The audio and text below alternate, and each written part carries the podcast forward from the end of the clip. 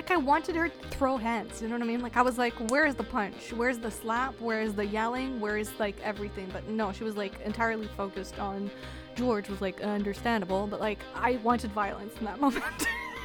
yes, but I think I was more so happy that he was no longer under his control. yeah. You're like, uh, no. I needed to see blood. Yeah. Make his head roll. That's what I want to see. Wrong queen. Hello,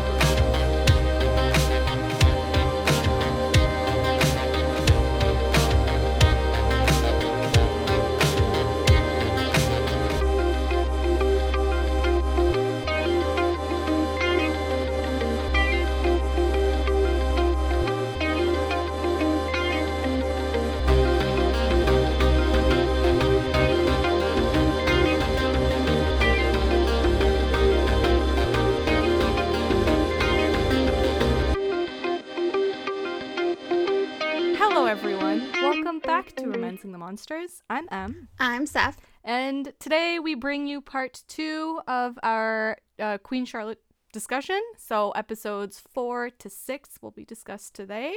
If you haven't uh, listened to part one yet, well, I mean, why are you here? But also, please go ahead and do so so that you have all the episodes chronologically.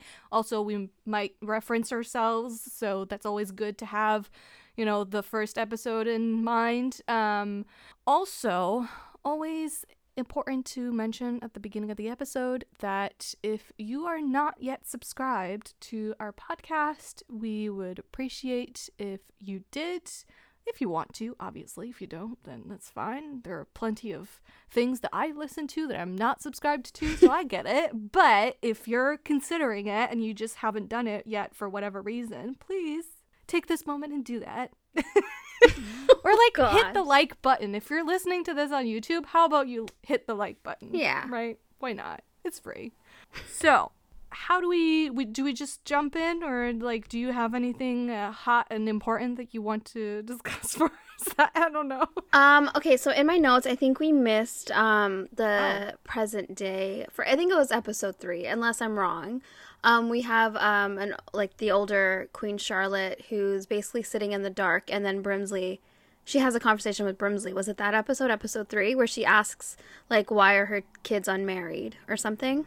Oh, I don't remember. Um, anyways, so she asks why her kid's never married, and he tells her it's because she's the king's sickness because she's like basically frozen in time, and her daughters did not want to leave her that way. Oh. And then, so the exact words were, "You are still his queen, forever frozen, forever waiting. Your daughters cannot leave you here, trapped in time." So I thought that was really important to mention.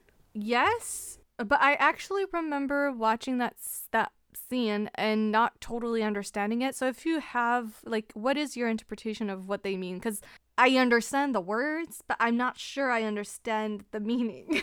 So how my takeaway from that was basically like she was just wondering like how could she like she's had all these successful unions that she's created and she's you know you know pursued for other people but her own children aren't married so i think when brimsley told her that your kids are unmarried because you are frozen in time and they see like what you're going through i think it's more so like they don't want to leave her alone because mm. despite her having you know their father king george she doesn't actually have him she would be alone without her children is how i perceived that scene okay. Do you actually get that impression from her kids though? i mean we see them whenever charlotte wants us to see them so i don't i don't know I wonder what was the intent behind portraying them, all of them really, in a kind of comical light. yeah yeah You know what I mean? Like they're all a bit of a mess. Like they don't they they chose people that didn't like necessarily look amazing either. Like well, I mean they don't look bad, but you know what I mean? Like they're just like they're they're even like the their haircuts, their beards, their like clothes sometimes, the way that they hold themselves as people, like it's kind of meant to be a bit comical. So do you have any thoughts on that? Like why would they choose that? So I, for me, at least how I watched it, and by the end of it, um, I guess I'll just talk about it now. The way that I saw it is more so like they were kind of unkempt because of basically their life and really not having parents because they do remark upon like Charlotte never being their mother. She's been a great queen to them and not their mother. So they mm. never had that person to care for them and take care of them. So I think that's why they were such a mess and every single one of them were unhappy in some way because they never got the love from their parents. They got the love of the king and queen but never their parents. Hmm.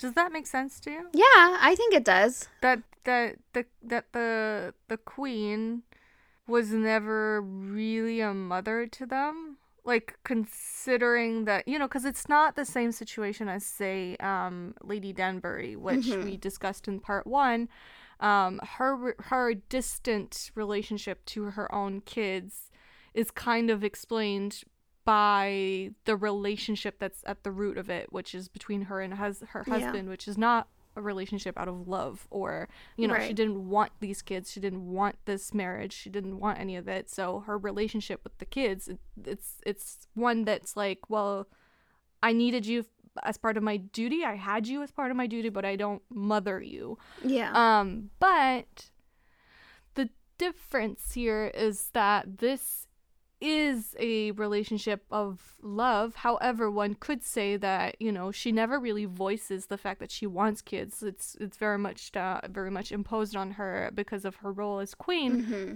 But you you know you get the impression that she kind of does grow to love this child. The first one is she's like you know pregnant throughout yeah, the show. Yeah.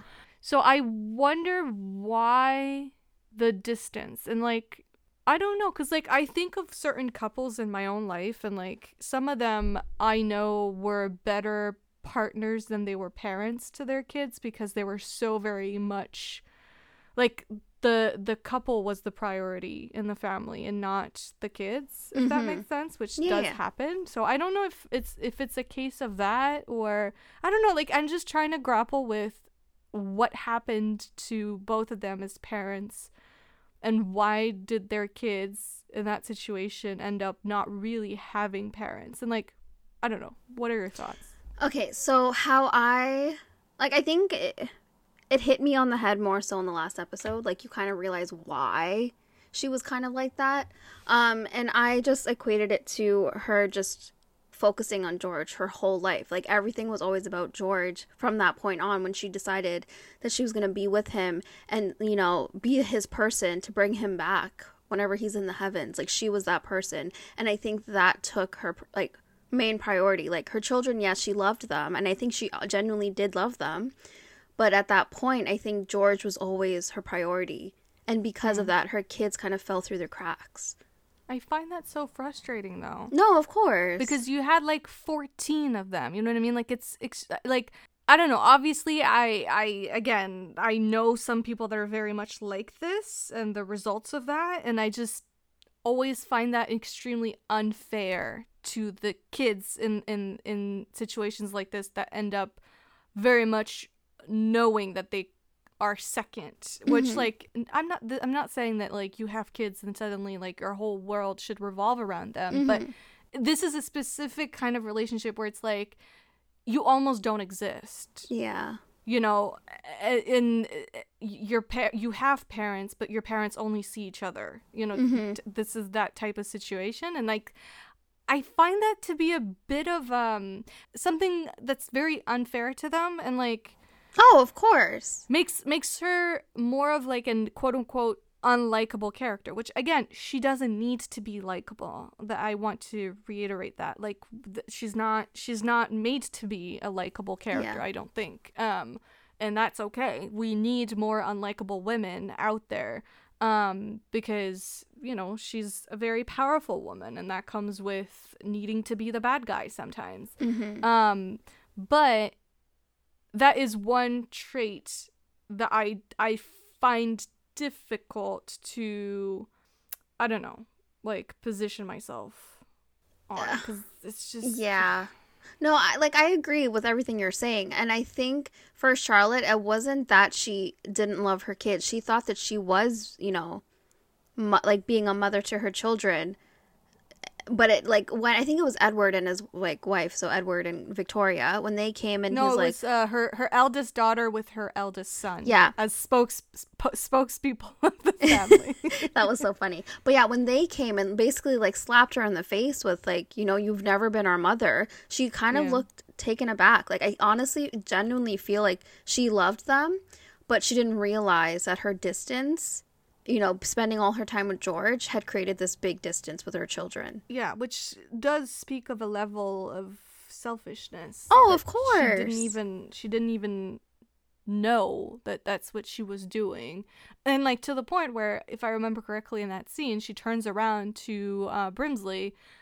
And basically asks him to Mhm. like validate her in her own delusion. Like she doesn't Yeah. want to hear the truth either. She doesn't want to hear that she wasn't a mother. Yeah. And my question is like how much of a father was George to his kids too though? Cuz they never really mention him or like not. they never have scenes with their dad. I was I was actually um sort of when we got towards the end of the season, especially the last episode, I was Mhm. kind of expecting there to be some kind of cute montage or whatnot. Or just like a scene of seeing him with his kids, but we literally never see him with his kids beyond that first scene where he's holding the baby. the baby because he was like after everything he was genuinely excited about this kid i don't know i kind it's kind of a disservice to george as well because i kind of would have liked to see his good moments with his children even maybe his bad moments you know where Yeah. he's mentally unwell like i think having that but unless and like they never have that relationship even in like in real life maybe they never did and maybe their father was never really part of their life Yeah, I, I guess that issue is just left more questions for me yeah front. But I think it was to highlight, her, like the selfishness of their not even selfishness of their love, but just cementing. I guess yeah, it is selfish. But like the fact that she was going to always be George's champion, always going to be the one to pull him back and all that stuff. Yeah, And I think that's even like highlighted in her clothing as well. Because I remember in season one and two, like I was just like, why is she dressed so differently than everyone else? Like, why is she like stuck in the 1700s?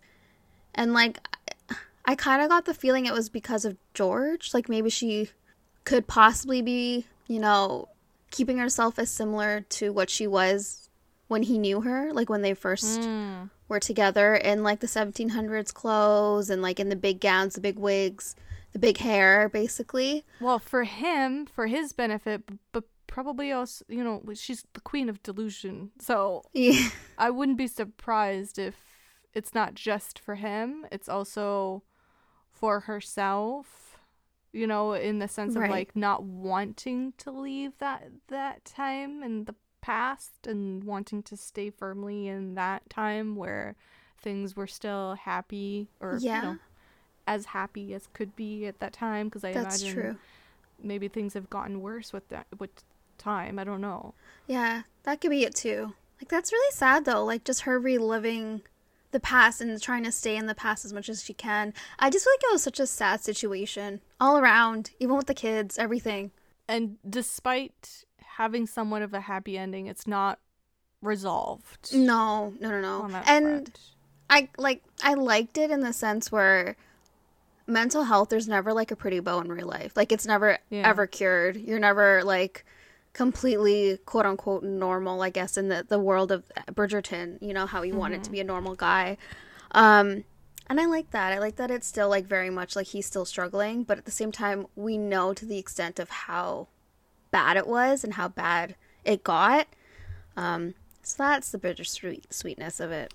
Speaking of, um, so starting with episode four, Holding the King, basically, this is the episode where we go back in time all the way to episode one, where episode one started, um, to the wedding day. Yes, but in his perspective. Yes, well, even before the wedding day, actually, we see him being told that he will marry this woman Yeah. that is coming, that she's already on the boat on her way to him. And he didn't want to get married. I think we talked about this earlier in the previous episode. Yeah, no, he he he didn't want to marry her. He didn't know who she was. And yeah, so so it's a bunch of of flashbacks, but um a general synopsis maybe, I don't know. Uh, sure. Okay, so we have um, flashbacks that, like March said, it starts prior to the wedding, and George is very much frightened of the prospect of marriage because of his um, mental health and his mental breakdowns that he suffers from. And then they come across this doctor, Monro. Monro? I don't know. I don't remember. I think it was Monro. Anyway, so he suggests that um, there's nothing wrong with him, that he needs to just be uh, disciplined and learn to submit. So they go through a lot of um, questionable treatments. Um, Girl. Yeah. Ice baths, shaving, eh, like uh, trusting his life Uh, in the hands of this random person. Hello? Waterboarding, Literal, literal torture, burning with. a hot uh, iron. Yeah. I'm sorry. And it was so it was to break him, to rebuild him. Like uh, clearly back then they had no rhyme or reason on how they treated someone with, you know, mental health issues. And poor George just did it all because you know, he just saw Charlotte and he was just He was desperate for a way to be with her without the possibility of ever hurting her. Yeah. And so this Um, episode kind of, I guess, answered the questions that viewers would have had, you know, about George. And um, that's basically the whole idea of this episode. Tell me how, when this doctor is first introduced, like the very first scene, obviously not the subsequent scenes because we quickly realize what kind of man he is, but tell me why in that first scene, the, the things that he said, he really messed with my brain because the things that he said when he, you know, kind of sold his own idea and his own, you know, treatments to the queen. An inflamed cerebellum is what he called it. Yeah, or, well, I mean, I don't know shit about medicine, but you, the way that he was like, "Oh, there's nothing wrong with him. He just needs to to talk," and I was like, "Oh, are we introducing therapy here? Great." That's exactly what I was like, oh my gosh, therapy? This is great. Yes, yes, he needs to talk it through. Yes. yeah, and my, and I literally wrote a note that said like, "How do we feel about this doctor?" Because I was like, his words I'm okay with. His face says villain. right? Like he just had he has that face that you're like, I can't trust this man. Yeah, I, mm, the moment he walked onto that screen, I was like, mm-mm. Mm. Mm-mm. But the words, I was like, therapy's great. Yes, let's do that. And then he kept talking, and I was like, wait, wait, wait, wait. Hold up. Uh huh. And then like he got really close, and something about the way that they shot that moment where he's like looking into George's eyes Mhm. and like calming him down with words. I was like, is this some kind of um what's called the people that like Hypnosis. yeah. I was like, is this some kind of like hypnosis? Like are we going with like I was like, what is going on? And then literally like the following scene I was like, no, this guy is actually fucking awful and we hate him hate him and we He's want him to, to die, crazy. basically. Yeah. He- th- uh, can I just say this man that man did not get what he deserved in the end. I'm so mad. He literally just got like a, a slap on the wrist and like a goodbye. you yeah, know? they should have hung his ass. I don't know what they did in that time period, but to the gallows. but it's like honestly, do you think the doctor genuinely thought like his methods were working? I think he genuinely thought and whatever he was doing was going to work. I genuinely think he believed that and back then they had no science. They had nothing to back it up. This was building that science. So I of course it wasn't working and nothing he was doing was ever going to work with George. I don't know. There that was just something really creepy about him that just cuz like all the other doctors also had methods that had nothing to do with like and wouldn't like bleeding the patient or like yeah, like bloodletting. fucking- Yeah, like like none of that would have worked, but but I I actually trust those doctors more because they they seemed more genuine even though they were Mm, way Evie did not trust that doctor that wanted to do some bloodletting on St. Vincent. Okay, but, but the different series, different people. I, I'm talking about the people in the scene, the doctors that we see. The- mm, I'm sorry. This man, this man, there was something dark and sinister about him and about his intentions here. And I think he had like a big, uh, like dominance complex of like wanting to break Oh. and remake in his image type thing. make a king in his image, you think? Yeah. I also saw it maybe like maybe he has this prime specimen, like the perfect person to be his his his subject in the sense of like he finally has that person to do all the testing and test his theory out and everything. And when he, when they said that he was her physician when she was pregnant, I was like, take Mm-mm. that man away from her. I know. I was like, this baby's what gonna die. What the fuck is he gonna do to her? I was imagining all sorts of treatments for pregnancy, and I was horrified at the thought. Yeah. So so the scene in which we're introduced to his real nature, I would say, is the the day of the wedding. Mm-hmm. When um so basically George hears that he's in some kind of um drawing room and he hears from uh Brimsley who's talking to Reynolds I think, um, that like the bride is missing. And yeah. so that's what he hears and he starts sort of like panicking and he's he starts thinking like if if she's out, I'm out and like he's like this is my time to like run away myself. So he tries and then he he actually stumbles upon his his lovely doctor who notices that he's having sort of like a panic attack um and slaps the shit out of him. that is right then and there the moment I went, oh. I was like, you slapped the king in public? Let alone slapping in him. Public? At all. I mean, it worked, it, but like. I guess it worked. But like, was it necessary? Yeah. I don't But anyways, so. we see the scene um, by the wall again in his perspective, but it's right. the same scene. Yeah. Uh, but now we have, I guess, some back like background information to back up what's going on. But I think the scene that I really wanted to talk about, unless you want to talk about this scene. Uh, well, nothing except um maybe how did you feel about there being so many flashbacks like this like essentially reliving the entirety of the first episode like did, did that bother you cuz I think it kind of bothered me. Oh, really? I loved it cuz I felt like it gave us answers and it made me look at scenes a lot differently with this mm. episode and I I liked them replaying the scenes because now I'm seeing it solely in his perspective. Whereas, of course, when we see it originally, we just see it in Charlotte's perspective and we're firmly on Charlotte's side. And now we kind of see both sides to the coin and we see what they're both struggling with.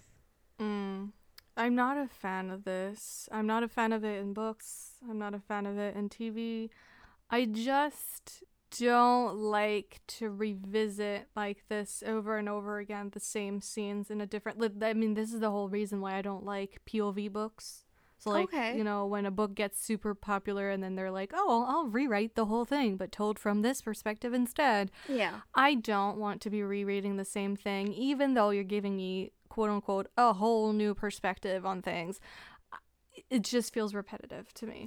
Um, I feel like I would really have preferred. Important. I would have preferred mm-hmm. for them to uh, introduce all of this from the first episode. Give us the back and forth of both their perspectives from the start. I okay. understand that they're like, oh, we wanted to go for like, oh, we don't know what's going on, but th- the truth is, we do know what's going on. We we we have seen him later on in life. Like this is not a surprise, quote unquote. Like you know, we know this is gonna happen. So I just, you know, preferences in terms of like how to construct a story, I would have preferred for them to introduce it from the bat instead of having us relive things constantly to just show us okay from the from the start this is what he's going through. And for for us to know this as we're going through the episodes with both of them and knowing okay but this is why he's he's not able to give himself over to you and to love because he has all of these things going on you know what i mean do you feel like it would have the same impact on you though not like you're going in really not knowing. it didn't George. have an impact on me that's what i'm telling you like oh. it just annoyed me that's interesting because i think it made me really empathize with George in the sense where like if it happened at the beginning I would be like oh like this is sad but I was genuinely like really affected by what happened with George seeing mm-hmm. it in mm-hmm. episode 4 and seeing the scenes in his perspective and I think one of the scenes that really highlighted that was when um he was when Charlotte had went back to him after um he left her at Buckingham House or whatever and um, she comes to him and then she's telling him like you've left me alone. Like i have the whole thing here. So she tells him that i cannot do what i like. I have no friends. I'm utterly alone. So that scene i was like oh my gosh poor charlotte. Like she's actually suffering through this alone. And then it like watching it again in this episode you're actually realizing that she's very much like talking about him, but in the sense where like she means like unlike him, she's thinking that he has like, you know, friends, he's not alone, he can do whatever he likes, you know. She's telling him he's got rights and abilities that she doesn't, but in fact, like it was like she's talking about him. Like he doesn't have that. He doesn't like he lives in like this small bubble and he like I just thought it was really sad seeing it from his perspective because you know now that he doesn't have what she's implying. Yeah, I don't know. Mm, like I said, it's just not a device that I like when okay. they do that. Well, it worked for me. Repetitive. I think the one scene, the one scene in all of that that actually got to me isn't even a scene from his POV. Well, it is from his POV, but it's not a scene about him. It's the one uh, shot of her playing chess with herself. Yeah. That is the one moment that I actually felt bad for her. Because I was like, wow, that is a lonely ass life if you're playing chess, which kudos to you if you play chess, period. But like by yourself. I don't even know. Like, did you even know they have actual plays and they have to learn the plays? I just thought it was like you just move the pieces. I'm sorry for the chess players Wait, that are what? listening. You just move the pl- pieces, but apparently there are actual plays that you have to follow. Like, what? I don't know. Girl, really? I don't know. Maybe it's just strategies, but not like actual. Maybe it's strategies, but I think maybe you could play a regular game, right? I, I don't think that there's like a, a dance to follow here. I think you play what you want to play, but you can follow a strategy if you want. If you want. Fun fact. Okay. I mean, I am not a chess pro, so feel feel free to uh, explain chess to us in the comments if you want. Okay. Yes, please. Um, Didn't you watch The Queen's Gambler or Gambling? I did, and I that show was. Yeah, yeah, I loved it. I did not understand shit when she was moving the pieces. I was like, okay, I see it like on the good move, good move. Know nothing about. yeah, it's great. Like you keep going, girl. That was literally me the whole show. Anyways, um, back to this episode. I know you don't like it, but what? I mean, I didn't say I don't like it. I just said it's not. It's not my fave. It's not my fave. Okay. How did you feel about the scene? I don't really remember where it happens in the episode, um, but basically, he's having this moment where he. Who was he talking to? I don't even. I think it was Reynolds. Anyway, so he's basically like calling himself the troll that she was worried about marrying you know like she was she's worried that she's mm. marrying a troll or a monster and he's basically referring to himself as like this troll like she didn't know that this is what she was getting but she did get it um and then in his yeah. words um he wanted to keep her far away from him and you know, his deformity, quote unquote.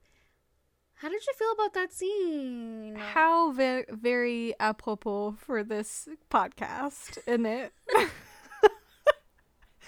Is that not every historical romance we read? But I just thought it was so sad because this poor guy thinks he's this troll, this monster, this deformed yeah. being because of things that he cannot control. Yeah. Yeah. Of course. I mean, like I said, we've read this a million times over and we're very familiar with this. Um, but I I mean, I can't quite remember because again, I I as I said in part 1, I only uh, watched the whole thing once this time around. I, t- I try always to watch it twice before recording, but didn't happen this time around.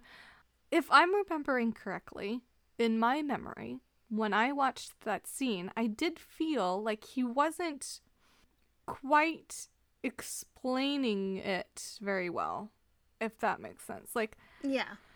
Like he he wasn't using words that I was like, now she'll get it. She'll get what he means. And I mean, no, um, he didn't use any of these words with Charlotte. He literally is still closed off from her and just tells her to get out. Mm. So that's what we see. But then afterwards, we see, I think it's Reynolds or the doctor. I don't really recall who it was that he was telling this all to. So he's unloading all of like his thoughts to someone else, but not Charlotte. Mm. Um, because he's still trying to keep her at a distance. So this is before the doctor came back and he underwent treatments again. I say treatments lightly. So again, not even miscommunication, it's just no communication. He's just not even telling her why he's stepping away so much and distancing himself from her. Well, yeah, I mean, but you understand why. Yeah. You're like, no, I don't. I mean, once, twice, it's fine, but I feel like by this point, it's like the fifth time he does that, or that one of them does that to the other. All right. So, what did what are? Whoa, I can't speak. What were your thoughts on seeing how he got the dog to give to Charlotte? the dog. Um. Well, when we saw the dog yeah. in the cage, I was like, "Is that the dog? The actual mm-hmm. dog that he gives her. I was like, yeah, what in the world? You're gonna like that is quite possibly the worst gift. like like at first I was like, oh okay, it's it's a dog, you know, it's not the my choice of dog personally, but you know, it's it's a dog. But when you actually hear about the story behind it, I was like, this just went from bad to worse somehow. And he he thought it was like in his brain, he reasoned this is like a great idea. He was like, from my cage to yours to prove that like we can break out of them and whatnot. And I was like, um, maybe write a letter next time. you know what? But at least that dog is free and not caged in that awful dungeon with that awful man. Of course. Of course. So it was a great gift. He released a sweet, sweet dog and it caused Charlotte to breed other Pomeranians, or whatever they're called. Right. She still has a whole brood of them now. But she probably mothers them more than her own kids. Because George gave it to her. But I mean, I'm not like, you know, praising her mothering skills or whatever. I just feel like maybe there are people that were not meant to have children. You know what I'm thinking about now? I'm what? thinking that, like, them as parents breed the kind of kids that we then read about in romance novels because they've had a fucked up upbringing and they're just yeah. like fucked emotionally and now they don't know how to find love because their parents messed them up. Yeah. but it's like in this case though, it wasn't that as their parents weren't loving towards each other. They just weren't loving to them. No, but you know like all the par like literally all the romance heroes and heroines where it's like, oh, one of my parents died when I was young and then my other parent never got over it, so like they yeah. totally like didn't parent me when they I needed them to. Like I mean, he's not dead, but like like I'm just now realizing that this is they've produced 14 of them. Wasn't it 15 but two had died so they have 13. I don't know, they had sex team. a lot clearly. Know. You know what? Whatever rocks their boat you know, yeah. she wanted to push out 15 children, she did. How? I don't is the know. question. How? I mean, she literally gave birth to one, and like the timeline is a little skewed in my brain. Like, I wasn't sure how many months have gone by between stuff, but like it kind of looked to me like she almost gave birth and then immediately got pregnant again. I was probably like, wow. Oh right, yeah, like the last. Okay, yeah. I think it probably was a, like a few months in between, and then she got pregnant, and then it happened again, and again and again and again and again and again and again, again, yeah. And times 20 anyways. Um my god. what else to highlight from this episode? Well um i i did point out like well i mean i had a bit of a reaction when um because you know he had kind of like given up on the doctor. Mm-hmm and then at the end of this episode, he goes back to the doctor. And I was like, yes. no, don't go back to him. It's like you crawling back to that abusive ex that you just can't let it go. Because he really thinks this doctor's going to help him. Yeah. And he thinks well, that because yeah. this doctor filled him with, like, you know, you will be cured if you submit to me. But what triggers that? Like, what do you remember? Uh, he hears her, right? He yeah. hears her talk to his mother. No, yes, his mother, because she she right? Am I? Yeah, so she goes back this? because she realizes that there's like obviously. So this is we're back to past. I guess post past present, but pa- like. so we're back to right after his um his mental what, what was going on? Oh, he was in the the field calling to Venus. So this is post that he is, you know, he rested in bed or whatever, um, and he is. So now she's like, "What the hell's going on?" So she goes to um, Princess Augusta, and then she says that she cannot leave everything for a man she doesn't know. She calls him a mad king, and George overhears that. How did you feel about that? Like her whole reaction to this? Well, I remember her also mentioning like the knives have been dulled, the windows sealed shut. Um, mm. as soon as he moved in, and then she just obviously had all these questions, and she's still like a 17 year old girl, like in a new place, not really knowing anything, and just finding out that your husband is a lot more complex than you initially thought. And mm. she's dealing with all of this, not really having a sounding board or anyone else to go to about it. So of course she's frustrated. Like I don't think she meant anything by it or meant like he was less than or anything. I think she just genuinely was like, "What the hell? Why didn't anyone tell me anything?" What about you? What do you think? But, but well, I mean, the same. I think I think we want to look at this from a very current perspective and think like why she's so unsympathetic to him, but at mm-hmm. the same time if you do push pu- push yourself, if you do put yourself in her shoes, obviously she's been married against her will to what she calls half a husband, you know, like she did say that. So she didn't choose this, and obviously this is not an easy life. It is not an easy partnership when right you do have a partner that struggles with this kind of disorder. Mm-hmm. Um, so it has to be a choice, and it wasn't a choice for her. So I do understand the frustration and just the anger at realizing that, like, they've put a lot on your shoulders that you didn't ask for. Exactly. And now you're stuck there because it is the 1800s and divorce does not exist. So. No. Um yeah, and then she has more questions than answers because no one's giving her any answers. Like you said, King George is very much broken in spirit by the end of this episode. Whoa, I'm losing my yeah, voice. So he runs back with his tail between his legs to the doctor. Sadly, and then thus starts episode five. Episode five Garden.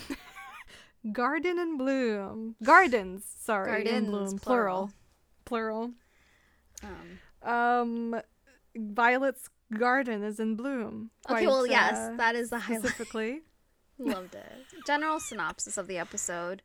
Um, Princess Augusta learns that Charlotte is pregnant and she plans to move to Buckingham House um, to be there, do whatever she wants, you know, to because she is growing the King of England, you know, the future King of England. Charlotte's frustrated. She's not getting any answers, like we mentioned, and she writes to her brother Ad- Adolphus. Uh, yeah. Whatever. Her brother Adolphus. Um, and she asks to be taken home when he visits. Through that, we also get the what's going on with the the ton and the great experiment. And mm-hmm. we have Agatha, who we did not mention. Her old grandpa died um, as he be fucking. And he Oh god, yeah. That scene. so this leaves her with a without a husband and mm-hmm. not knowing what happens um like matters of succession what happens to people of color with that um so we're dealing with that on one end we're dealing with charlotte and then on the other end we're dealing with george who's undergoing intensive treatments um and agatha also starts a relationship with lord ledger who we know is violet's father a lot of things happened in this one episode and then in present day yeah. like you said violet's garden's back in bloom uh so maybe starting with the whole uh, Violet's dad and Lady Danbury thing. Did did you see that coming um, at all? I knew something was up because I found Lord Ledger very like charming. Like even mm. with his own daughter, like I found like his presence was very like consuming. Mm. So I feel like he's got they... that good dad energy about him. Yes. Um Do you want to add a D and a Y at the end of that? Or I literally going to, but I was like, no, let's not. um, but I felt like I kind of like saw echoes of Anthony in there. Oh, didn't you? Like, didn't you feel a little bit? Um, I could see it. I I could see it. I was kind of thinking more like Edmund. You know how they say like, "Oh, women go after the men that remind them." I was kind of thinking like he's more of like an Edmund because Edmund was a great dad and very supportive of both his his his boys and his girls equally, and he mm-hmm. gave me mm-hmm. that energy of like, you know, if she wants to do maths, she can do maths, and you know, why should women be restricted to Latin only and, you know, not have thoughts, which her mom is very against her right. having too many thoughts. So Edmund, no, sorry, Anthony echoes his father Edmund, who echoes Violet's daddy, uh, Lord Ledger. Sure. Okay. The DNA does not quite cross over like that, but yes, yeah, sure. okay. Well, anyway. I mean, she had a great dad. It, it, it, it wouldn't be surprising for her to look for that in a partner, you know, in a husband. Where are you going with this? Is my question. No, nowhere. It's just it's I don't know. I'm not psychoanalyzing Violet okay. here. It's just uh yeah. What were your thoughts on Agatha and Lord Ledger? Came out of nowhere. I mean, yeah, I wasn't expecting it. Yeah, no, I wasn't either. Um, but I wasn't. I wasn't against it. Obviously, I liked oh. it. I was like, "Ooh, this kind of scandalous," especially considering they're like great friends later in life. And I was like, Violet definitely does not know this. She, mm, yeah, no. uh, no, I was into it because, like you said, he's a great man, and Lady Danbury does deserve a soft spoken, good, all around, charming, gentlemanly men in her life after the pile of ash that she had as a husband. Can I just say her and her um, maid or her late what what was her name again? I don't know. Oh, I don't remember. But they were hilarious, and the way that she had to pretend yeah. to um grieve her husband and like scream and cry, like, "Oh my yeah. gosh!" I was it was so funny. Yeah, I I mean I liked it. I I liked it, but it did feel perhaps a little tiny bit rushed because I, I was under the impression that they didn't even know each other prior to this whole TV show happening. That's the thing. I don't. I feel like Lord Ledger only sees um Agatha at her husband's funeral and that's when he noticed her like that was the only no at the ball the the ball the the, the ball that they host the first oh, ball of oh, the right, season right, right. i believe that's when they first meet and they have a dance yes so like they they see each other there and then they see each other at the funeral right and then they see each other during that walk and then suddenly they're they they like almost kiss like basically right then and there so I was like, woo, we're moving fast, unless, like, obviously we may be missing certain things here. I think they did them a disservice in the sense where I feel like they needed more time to mm-hmm. establish mm-hmm. their relationship sure. because I feel like yeah their their chemistry was there but it could only take them so far. I feel like yeah. them having like one or two walks um in the field was not like enough for me. Mm. Um because I I was rooting for them and What's obviously we know Rambling? they don't Sorry? Is it did it did he call it rambling or something? Yeah, yeah, yeah. They're rambles. And yeah, like I was saying, I feel like it was rushed. And I would have liked to see them develop a bit more so we felt that love that she had lost, you know? Mm. That she kept referring to.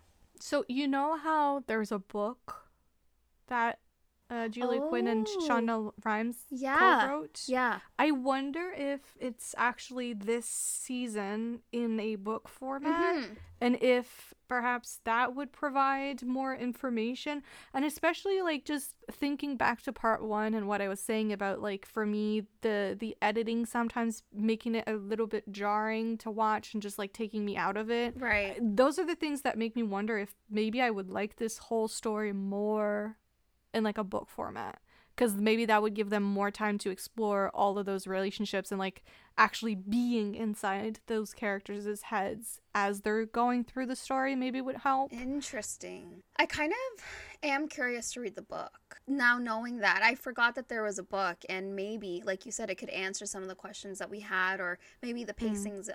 a bit different in the book too. Mm. Like maybe you get more scenes between Lady Danbury and and um the Lord Ledger. I don't know.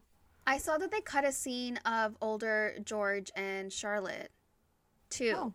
Like it was he was in his full like I guess he was dressed like you can tell it was a good day for him and they were in the conservatory and they were looking through the, like the telescope.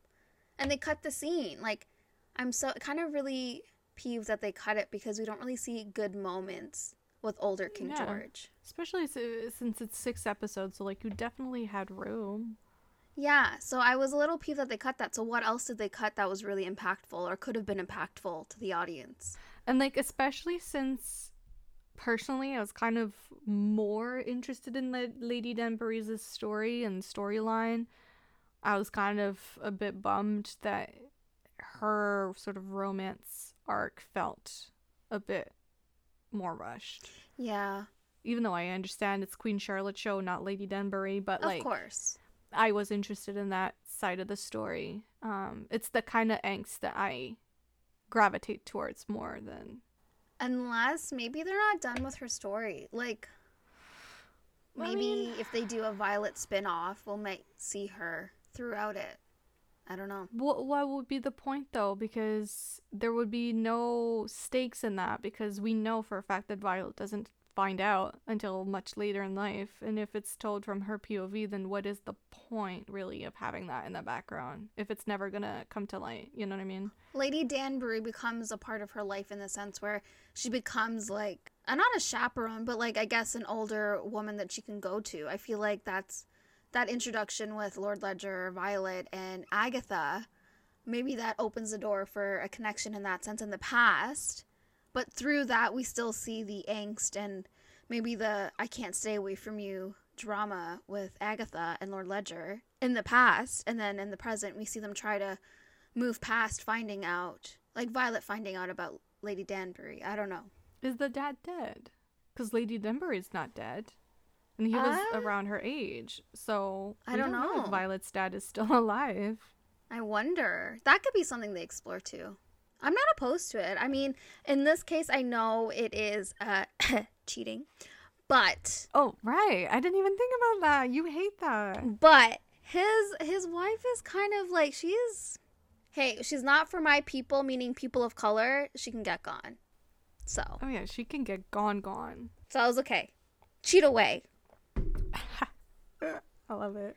Um, um, the brother is an ass again. Is my next note. Before we move on from um Agatha, I kind of oh, wanted to mention. Sorry. So this is where we find out in the episode, um, in the show. Actually, Don't call so. her Agatha. I'm always like, Who? oh my gosh, fine, Lady Danbury. she's not like she's not like. Did she even have a name? But prior to this, I don't think so. I don't think anyone's ever like in this in this show at one at one point.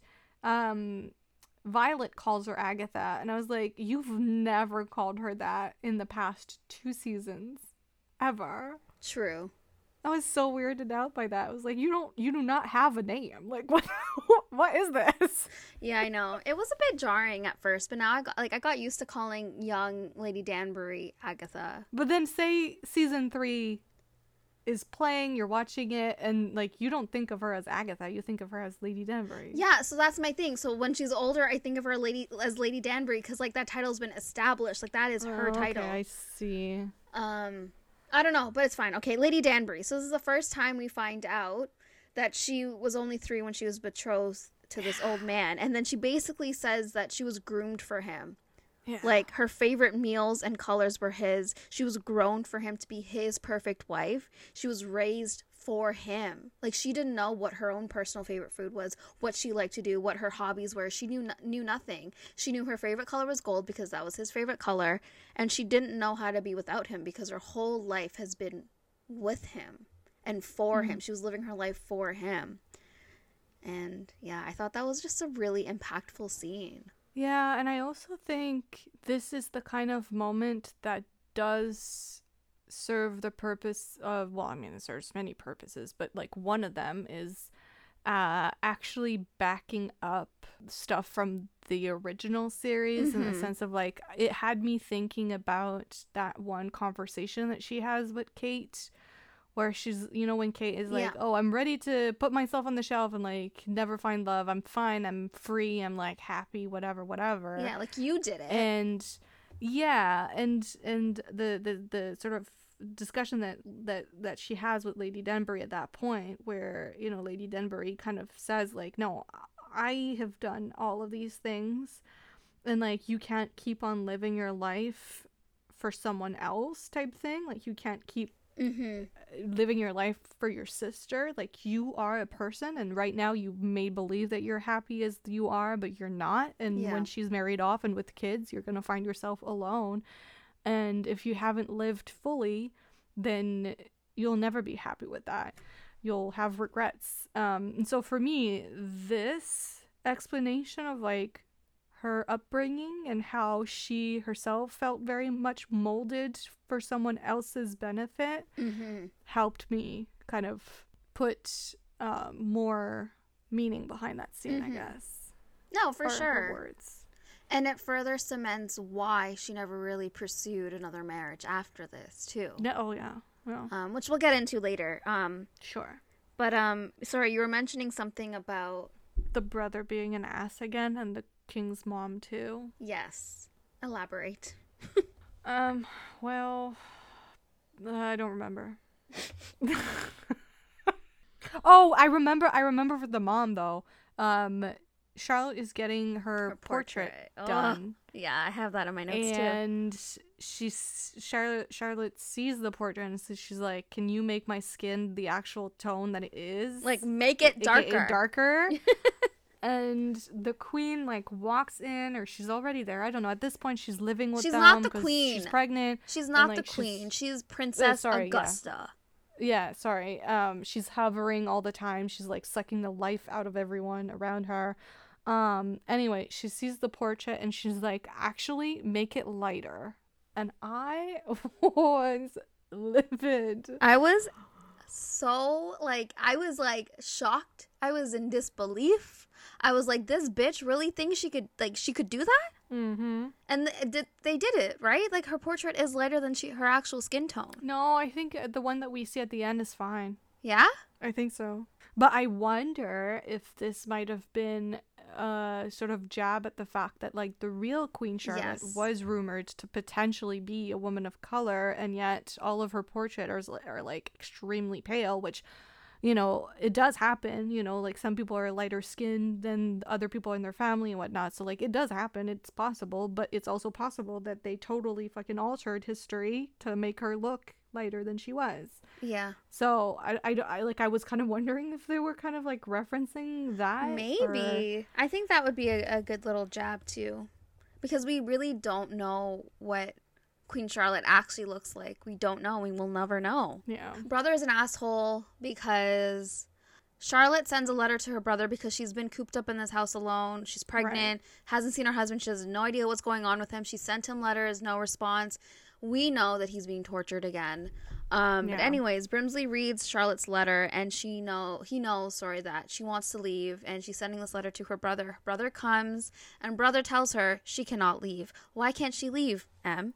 Uh, because he made an alliance with the crown, and that offers protection to his land somewhere in Germany. Correct? okay. So what okay, so he said um that you can't go home because you are carrying the future king. If you run away, it'll be oh, considered oh, right. treason because you're kidnapping yeah. the king. So basically, her body is just used as like an incubator for this king. She has no rights over her body, over what she does right. with her child. She gave up all rights to her child the moment she signed those papers to get married. So she cannot leave or it'll be considered a crime. Right. I also love that she's like, I'm gonna be roommates with Lady yeah. Danbury then. yeah. Literally just walks in with all of her suitcases, her clothes, everything, and she's like, I'm moving in. How did you feel about that scene? So we have, yeah, Lady Danbury telling her, like, I'm gonna like you said, I'm gonna talk to you as your subject. And that whole mm. scene about you know, at this point, we know that she had been giving information to Princess Augusta, but she was kind of hesitating at this point because she was friends with her. Um, but how did you feel in this moment? Because she could be caught in a crime harboring the queen, you know? Right. Well, I think I like this moment because as I said in part one, like I think this is kind of a new start where, you know, without saying it, she's more or less saying, I haven't been a friend to you, but I do want to start being a friend. And so I think in that moment, it's like, well, as your subject, I'm committing treason to the crown by harboring you in my house. But as your friend, I am helping you and I'm willing to help you. right. Thing. Like, I think that ultimately that's what she's saying. She's like, I am willing to change my position here and view you as a friend and offer you a hand when you need one type thing. Mm-hmm. Um, that's kind of how I saw it. And also, I think we should mention, um, Lady Danbury has been pretty good with like not giving information away to Lady Augusta. And Lady right. Augusta is like, well, if you're not going to tell me anything, you're going to have to go to the king and queen yourself and tell them that you want this line secure for your children and then your children's children like you want to secure this lady lord danbury or whatever right. um and she hesitates because she knows that charlotte is also going through things and she doesn't feel like it's her place to even go to the king or the queen mm-hmm. for this matter i mean obviously in episode six we see that she does give in and start giving information again but i think it was important to say that here she doesn't at this point she's more so just putting her friendship first but as you mentioned, um, I think Lady Danbury also realizes here that she risks losing everything and that yes. this doesn't just involve her and her own family, that it involves everyone else that mm-hmm. was also given a title that is now wondering, well, what happens? Is it passed on? Is this not a title that is passed on? And also, like, realizing right. that her husband uh, spent a lot of money to uphold a lifestyle that they did not have the funds right. to, for, to have. And so she's basically left with nothing if this title is not indeed passed on and she she can't keep it because now she doesn't have a house she doesn't have a fortune which she thought she had mm-hmm. that she could fall back on. So she has nothing. So the stakes right. are pretty high for her and everyone else as well. And it all is on her shoulders at the end of the day. But she, as you said, can't quite bring it up with Char- Charlotte or the king because uh, they have their own thing going on. Exactly. It must have been a lot of pressure for Lady Danbury too, because like yeah. she's the first person, like you said, that's going through this her husband had died, so she's the first person of color that, you know, is in this next stage and not really knowing what happens in this great experiment. Yeah. Um, is this the is this the moment too where she brings her son to see Princess Augusta? Um, is this the episode? I think so. I don't really have that in my notes though. Cuz that scene gave me major flashbacks to her doing the same thing to baby Simon when he was little. Oh yeah. You know, like that speech that she gives him, like you're gonna walk strong, knowing that you are you come from a family of warriors yes. and blah blah blah. Like basically the same thing that she she said to Simon, where she was like, "You're gonna walk into the light." Um, so yeah. Yeah, I, I liked that. She's always like a kind of mentor figure more so yeah. than a mother figure. I mean, like, I can see why this might cause, not that I've seen it online, but I can see why this might cause some people to dislike Lady Danbury in the sense where, like, her allegiance is very much to herself first.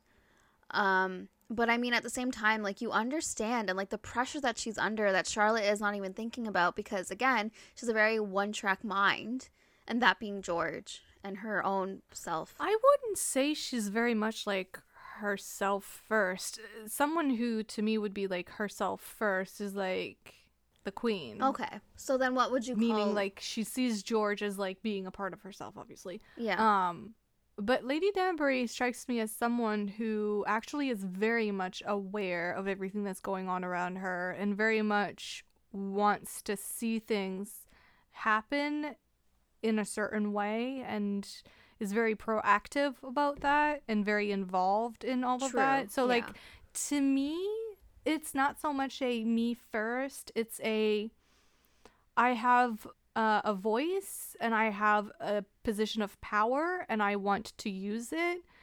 And if that means being somewhat selfish, then so be it. But I actually think that I can bring good from it if that makes sense like yeah. every time she uses her power it's because ultimately she's she believes in what she's working towards like she's right. very much a, a goal oriented woman so i don't that doesn't make her an unlikable character to me no no i think you said it like really well Copy and paste. That's right I, uh, I, I agree. They do have that really uh, interesting scene though between. Uh, let me know if there was anything before that you wanted to just talk about, but between pre- present day Violet and Lady Danbury, and Lady Danbury telling Violet that um, I wrote it down like we are the untold stories. Yeah, I love. I really that liked scene. that moment. Same. Um, I, I wish I had like the whole paragraph of what she said, but I only wrote down "We are the untold stories." But the gist of it was basically like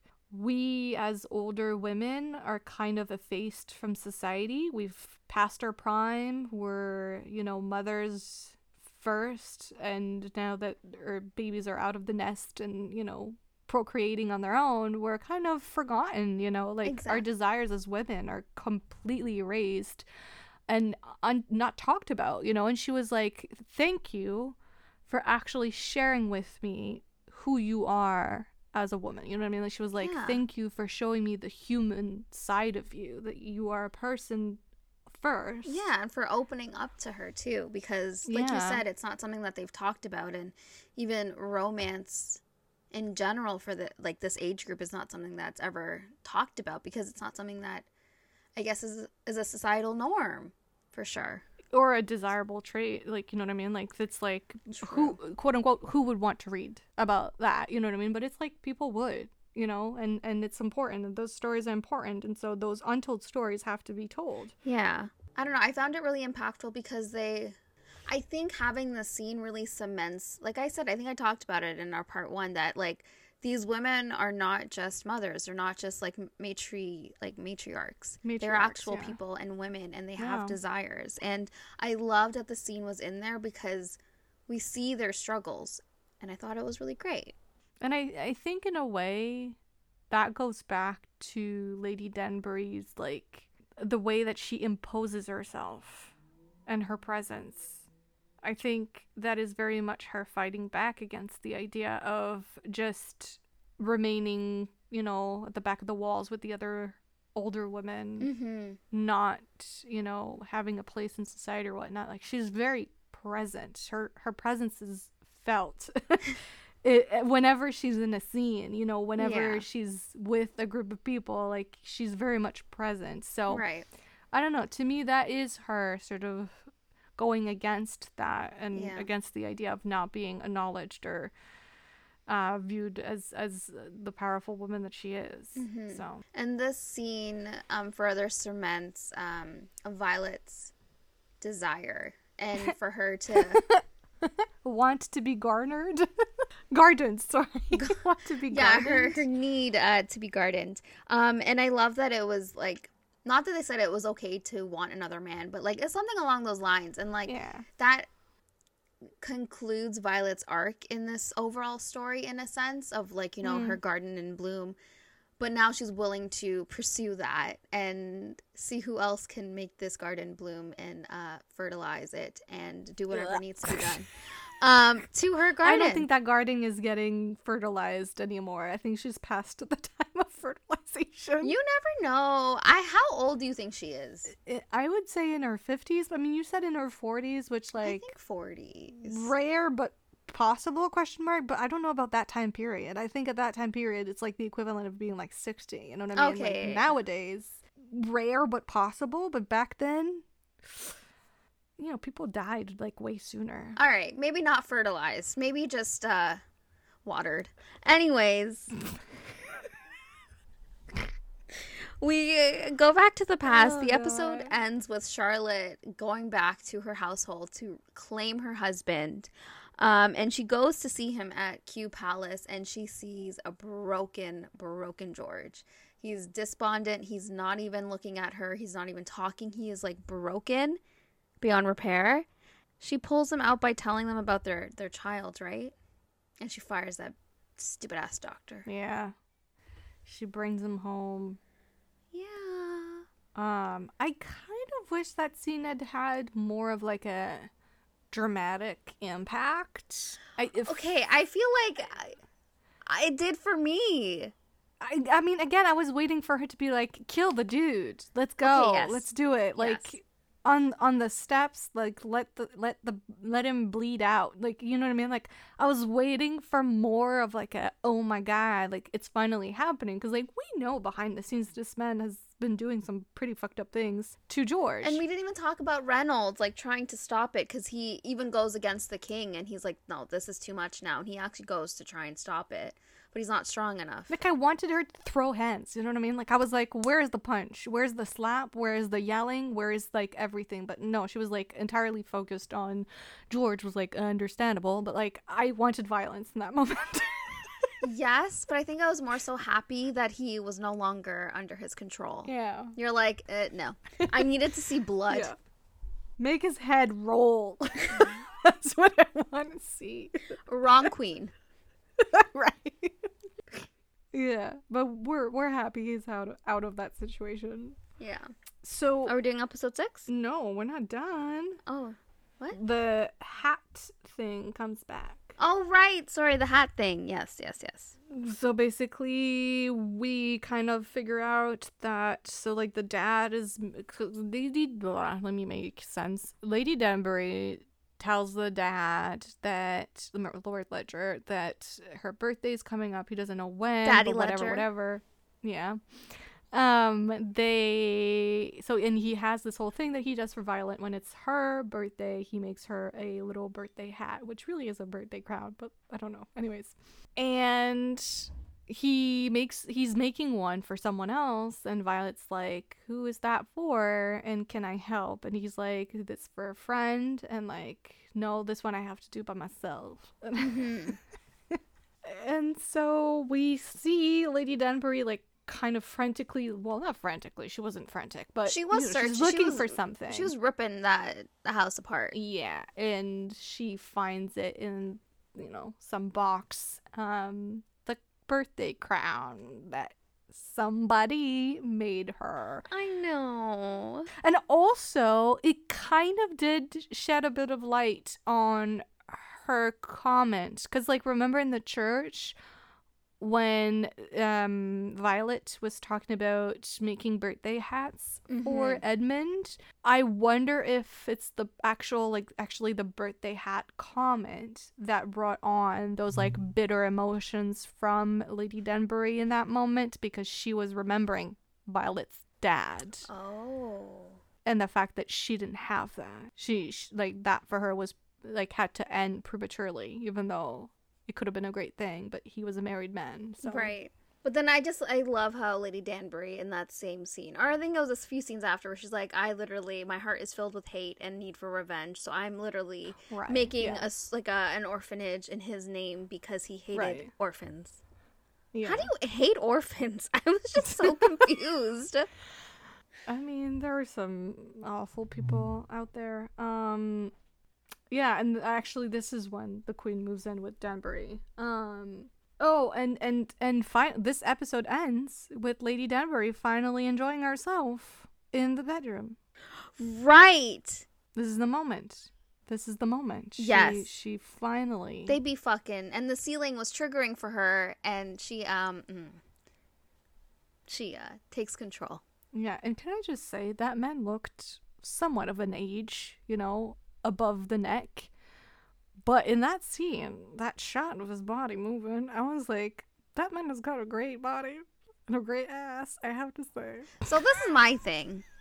As I was saying, I watched this with my family and I had to look away because it was awkward. I had my parents and I was like so anyways, I didn't get to fully enjoy the scene. I might go back, who knows. I mean, I'll be honest. I was surprised. I was like, "Oh, the hips don't need a replacement yet, do they?" I was expecting a bit of a dad bod, which like nothing wrong with that. No, but, but have like, you seen the actor? He's like pretty attractive. Well, oh, I don't know, cause, cause I, I, he's wearing so many clothes. That's my see. thing. Like they made him look more i guess distinguished or older in um mm. the show but like in real life he looks pretty he has good. a great ass i have to say. The muscles in his ass as he was moving was a sight. Uh gotta go back and rewatch it. You do that. You do that okay i probably will. I'm literally just gonna rewatch all the sex. Which is fitting considering episode six is called Crown Jewels. Were they going for a pun or like is this supposed to be some kind of other because like you say crown jewels i only think of a man's testicles. Um same. A man te- a man's testicles it produced a child right? Like right well that's what i'm thinking of sorry i don't th- know this is this is the dad. That's him? That's him. They should have kept the beard. I'm feeling the beard. Right okay what the hell i need to research this man now because he did not look like that he looked like 20 years older than he does in that picture. How old is he in real life, though? I say like 57. One second. Please hold. Does he not have a Wikipedia Does he page? not have a birthday? is he secretly AI? hold on.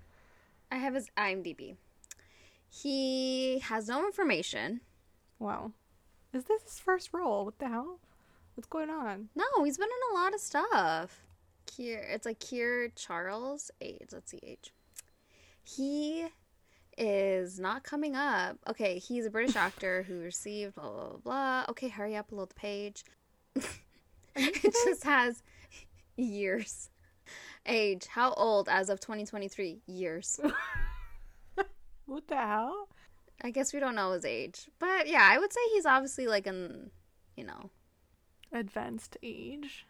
Well, like a like crazy advanced, but like I no. would say I would say yes, maybe like 57 to maybe early 60s.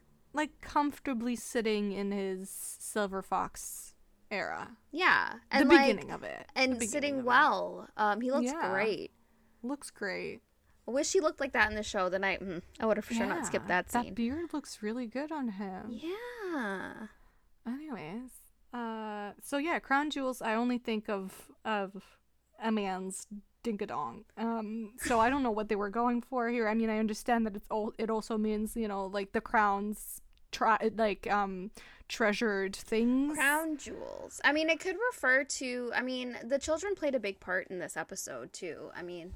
Oh, like so, the crown jewels are the the the kids.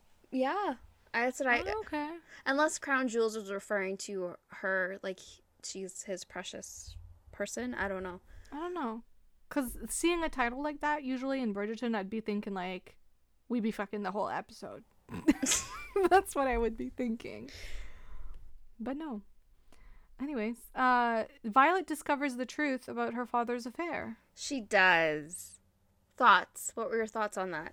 How how did you feel like it was hand? Did you feel like it was handled well, or? Um. Yeah.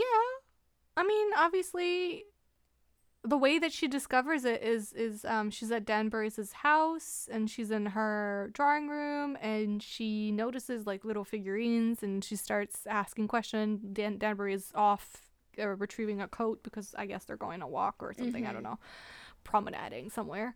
Um, and she notices something behind one of the figurines and she picks it up and realizes it's the birthday hat crown thing. Mm-hmm. And that's when it starts clicking in her mind because, of course, the prior episode she had asked Danbury, like, because Danbury had said, like, oh, I, I gardened my garden very much so at some point after my husband died. and so Violet had asked, like, were you ever in love? Like, was there ever like a man that, you know, you were in love with? And she said, yeah. Well, I mean, she didn't really answer, but she like nodded. Mm-hmm. Um, and so I guess Violet uh, puts the pieces together that perhaps the man that Lady Danbury had a love affair with might have been her dad.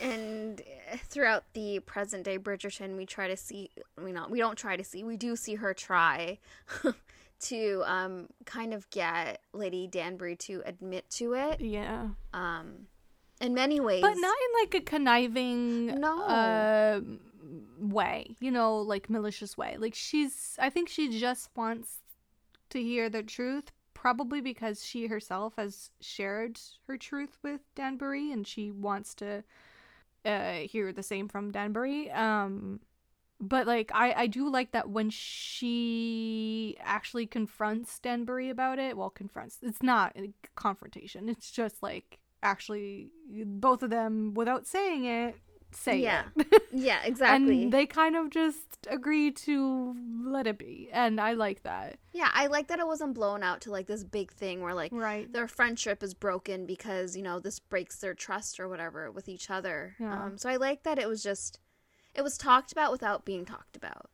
Right. Like Violet there was got no need to make wanted. drama out of Exactly. it. really. Violet got the answer that she, um, you know, wanted confirmed, and Lady Danbury was able to, in a way, talk about a man that she's probably never talked about before. She didn't even get to mention him by name or anything, but this was probably a secret she harbored for years and years and years and years. Still no royal babies. in present in present day, obviously. The queen is desperate. She marries off her sons. Two of her sons, and they believe the eldest will be able to talk their mother out of it because he is next in line to be king, and they think his well his his his word does mean more than Queen Charlotte at this point, but he basically agrees with his mother. Okay, so how does royal babies and heirs work? Because so the guy that does I believe his name is Edward. The he the one that ends up having a child or you know having a child on the way is not the eldest. Cuz we know the eldest was married, had a child on the way that died during the birth with the mother. Um and so how does it work? Because now this baby is the heir because he's older. But like say if the oldest, the eldest of the family was to have another wife and another baby and that baby was alive, wouldn't that child become the heir? Cuz I was confused how it works. Dude, I don't know. Um, because I I all I know is one of the sons marries Victoria, who I think becomes Queen Victoria. Right? I was wondering about that too. Had me Um, googling. Yeah. But I think if I Well, it's Edward. He marries Victoria, but he's not the eldest. So I was like, so does that guy become king? I think he dies or something. Like I think he rules for I don't know, man. I don't I don't know British history clearly. Something happens, but I know they end up like because it's the Victoria that then gives birth to an Elizabeth because she's there's the whole thing about like she thinks it's a girl is that alright and then the the queen is like oh a queen would be great which gives birth to an Elizabeth which then gives birth to another Elizabeth which is the Elizabeth that just died correct Right? yeah. R.I.P. I guess. I'm sorry. I should not. it's it was like coronation day like five days ago I did not even tune in I was watching a coronation. Was I watching that one? Hell no. I was watching King George. I did not give two fucks about coronation day Me either. Sorry if you're a royal um, enthusiast. I am not. yeah I mean we're Canadians so We are. it's it's a it's that distant relative that you're like oh right All I know is our money is changing apparently, and I'm like, Is it? And our passports. Sorry, this is random information for those who, that do not care. Our passports are changing? Yeah, they're not nice. They're okay. Like they're changing it. I Why do they have to change it though? It's like just because she died doesn't mean she disappears. Like what the hell? Why we don't need his face on anything. We don't need his face on anything, especially my money. So I will be moving strictly to just card only, no cash. Is she on that 100 bill? Is that her? Or is that is she on the 20? I can't remember. Is it, she's on all of them? I'm so broke I haven't seen money in so long. Kidding. Is she on all? think- No, she's not on. No, Is she on the 20? I think so. She's on the green one, right? I don't know. Whatever she's on, they're replacing with him. That's so weird because like everyone else is also dead. You're not replacing them with anybody with anybody else. I could not even tell you who are the people on the dollar bills. Like I don't I don't know any of the historical figures on our, our I only know the loonies. You know, just the the bird, right? the loon. one with the the killer, the the the the kill the murder chickens, right? Is that the ones with the murder chickens The loonies? or the toonies? One of them has the murder chickens on them. Why am I not knowing Canadian? Kate, we have to remove this from I, our. I we sound like we've never seen money. Can you please remove this from the episode? Thank you. Um, Anyways, uh, we have that scene between uh Charlotte and The love George. confession? sorry. I believe so. I I, mean, I wrote excited. down. I wrote down. I will stand with you with you between. uh, Let me. I have the that. whole thing. Are you ready? Oh, okay. Okay. So she comes in, guns ablazing. She's like, "What the hell? Like, what are you doing?" She's like, "I re- like I came here because I realized that maybe you do love me and you're pushing me away because of that." And then she tells him, "Is it because you believe that I could not love you? I do. I love you, George. I love you so much that I wish that I will do as you wish if you do not love me. Say you do not love me and I will go, but first you have to say that you do not love me." Um Anyways, I totally disregarded everything. I did not say it in order. But um, she tells him that I will stand with you between the heavens and the earth. I will tell you where you are. Do you love me? And then she keeps saying that. And he is just like, he's just like trying to push her away and he's like i'm a madman. I'm a danger. In my mind there are different worlds creeping in. The heavens and the earth collide. I do not know where i see i'm not reading this in order. Can i redo no, this no he says that first and yeah, yeah. then can i just redo says, this whole thing i will stand okay, with thanks. you. No no no. Yeah, we get yeah, it we yeah, get it. it's fine. It's fine. It's fine. We get no it. because it sounds better if i read it in order it's fine. People get it. People have seen it. Just finish saying what he said. Okay fine. And then he said i do not know where i am. I do not wish uh, you do not wish a life with me. No one wishes that. And then he tells her finally that I, I love you. From the moment i saw you trying to go over the wall i have loved you desperately. I cannot breathe when you're not near. I love you charlotte. My heart calls your name. I wanted to tell you. I wanted you to know. I did like that confession. I did. It was one of the best confessions ever in anywhere Yeah, I do. I do really like the the the sentence. I will stand with you between the heaven and the her- the earth.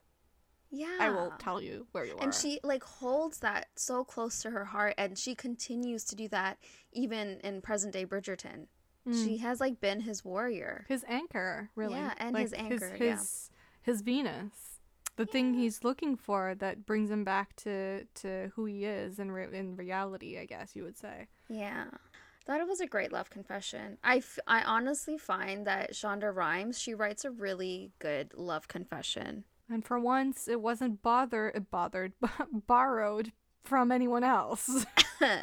yeah daphne simon mm-hmm. um yeah no i agree and i'm literally agreeing with myself Well, that's a good thing. That's always nice. guys it was just a a really good love confession okay Are you stuck between the heaven and the earth? honestly when that was said and like her response and like like she was so confident and she kept pushing like do you love me she's like i don't care what you're saying you're a madman do you love me like do you Yeah. love me she walked into that room with that decision that she will stand by that man forever as long as he wanted her and he loved her like there was no questions Yeah. at that point.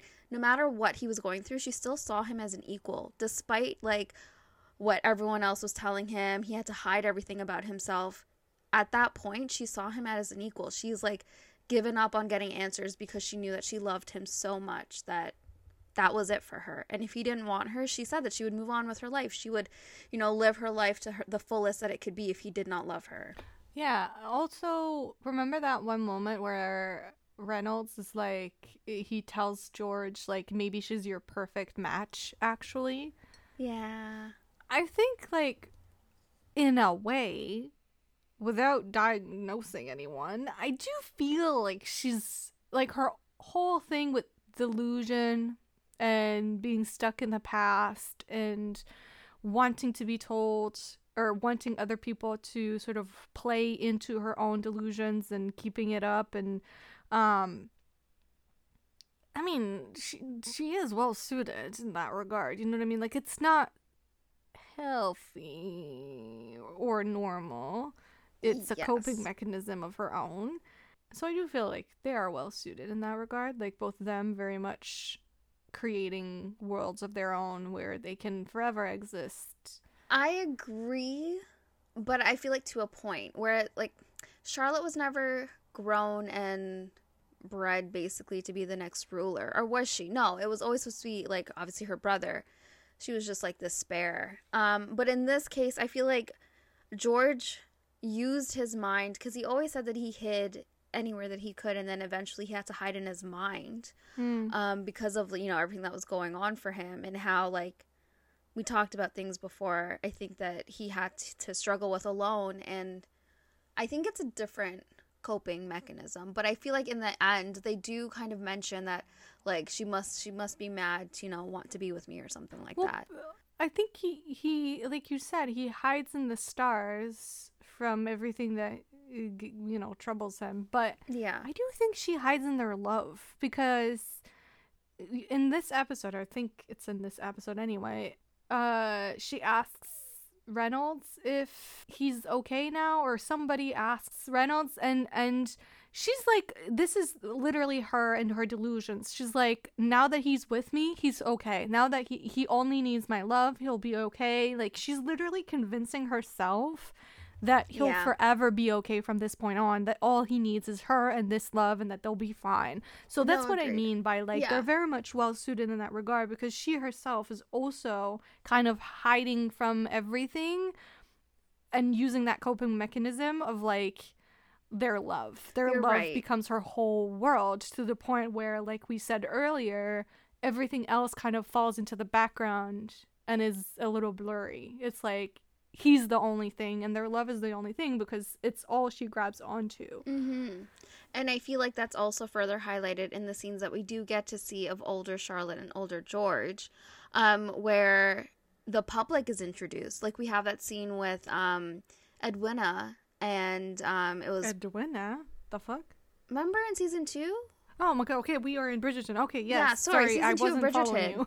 Um, yeah. we have that scene where um King George bursts into the room, and then we have a Charlotte that's very much like flustered, and she looks so disheartened.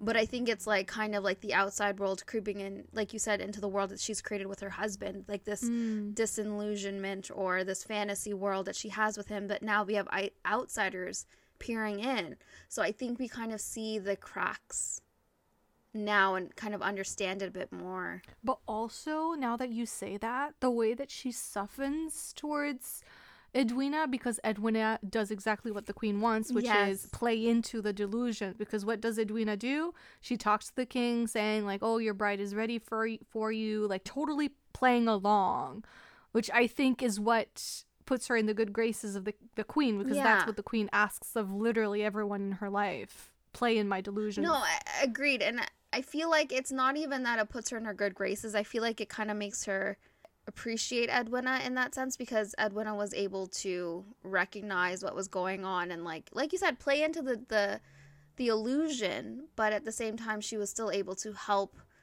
King George in the way that Charlotte would have helped him.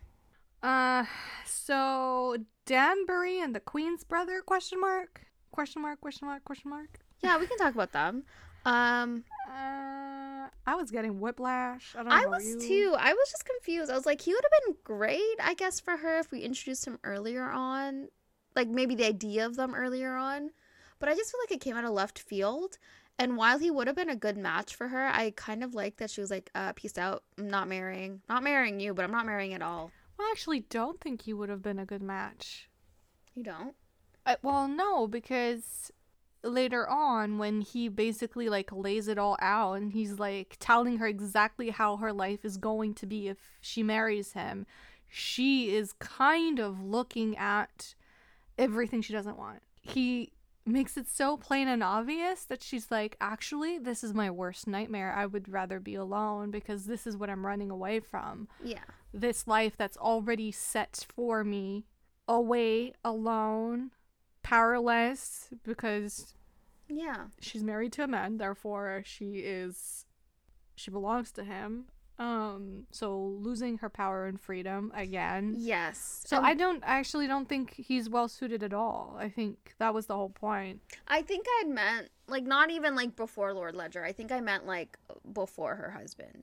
Like I, if that was like her initial marriage i think that would have been fine like for her she would have been content but in terms of where she is now, like of course not. And when he, the moment he said like, "Oh yeah, I'm gonna need heirs," she's like, "Hell no!" she was like, "Hell, hell no! I'm not no. giving you more. I already had four kids."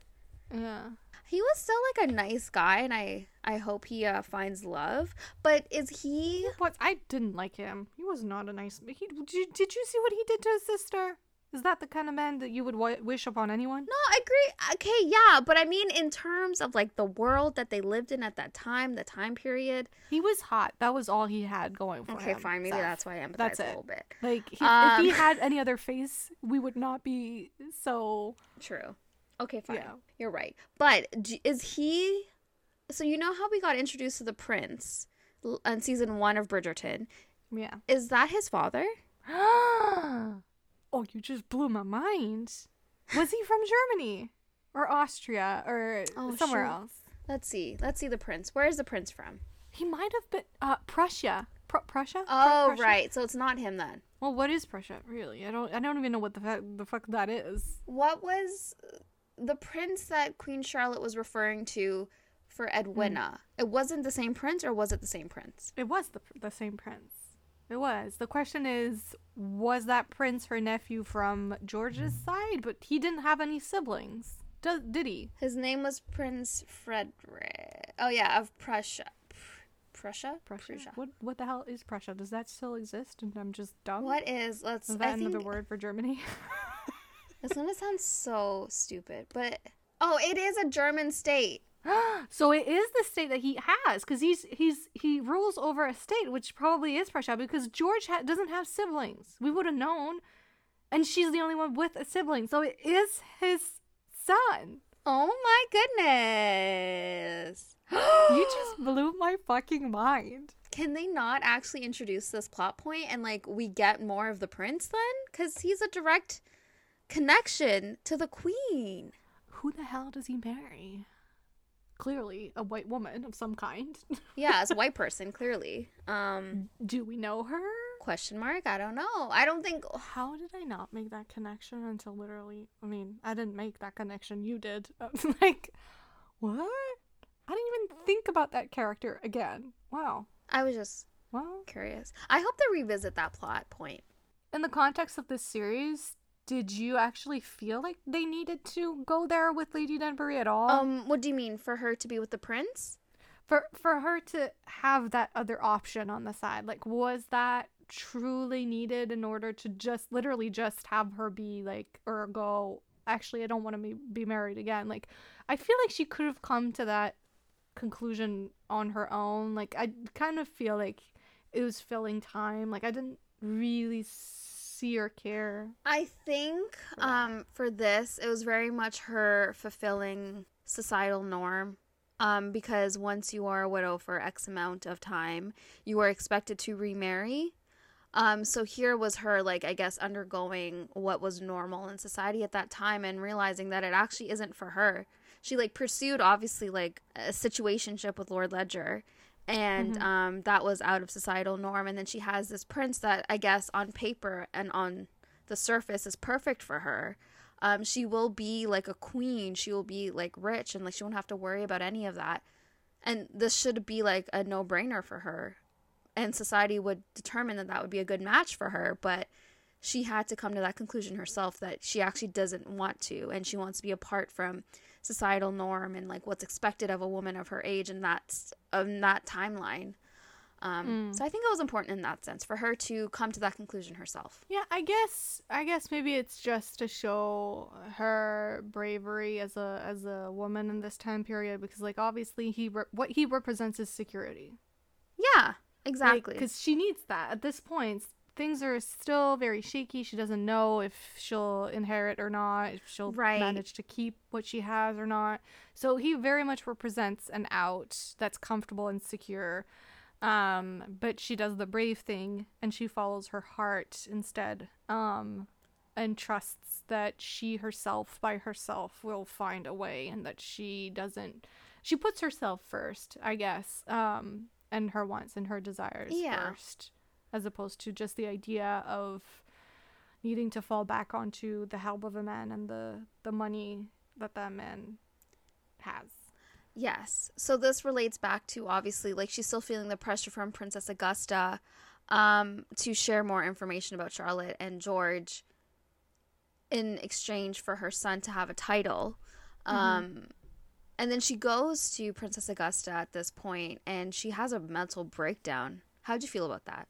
Interesting. I was not expecting her to, to well to ever see her cry. And then also Princess Augusta's reaction to it too. How did you feel? Right. Princess Augusta is a very strange character. She it's is. like you don't know how to feel about her. I mean, obviously you hate her for like 90% of the time, but there's that weird 10% where you understand her standpoint, her her point of view. Like it's very strange. I mean, she's a complex, complicated woman, and like I, I guess I appreciate that. Just to see women mm-hmm. like that, as unlikable as they may be, I, it's always nice to see that on screen. To see women allowed to be that, because you know we see it from men all the time. We don't really blink at it, but just you know interesting. I did. I didn't. I didn't quite know how to feel, but obviously this is one of those scenes where you you are meant to to feel like you understand her a little bit more. Yeah. Um for sure she's a product of her circumstance. Um yeah. She talks about her husband dying and she had to fall under um the wing of his father and he was not a very nice man even to George. Um and she talks about the abuse that she suffered and also George. Um and so I think like in that way you kind of see like it's like a window opens so we see a bit more of her um, and why she makes the decisions that she's made and why she's so like cold because she has mm. to be for her son. Yeah, exactly. Like everything she does is is for her son. For him, yeah, and that she's been his protector until Charlotte yeah. comes into the picture. But I, I liked that we were able to see that side of Char- um, Princess Augusta. It didn't make me like empathize with her really, but it made me understand a bit more as to why she is the way she is. But Augusta, not Augusta, what's her name? Lady Danbury. Agatha. Agatha um, does what she um, does, and she decides to share information about Charlotte um, because she was there for their their child's birth. So she shares information with Princess Augusta sec- to secure her own son's line. Yeah.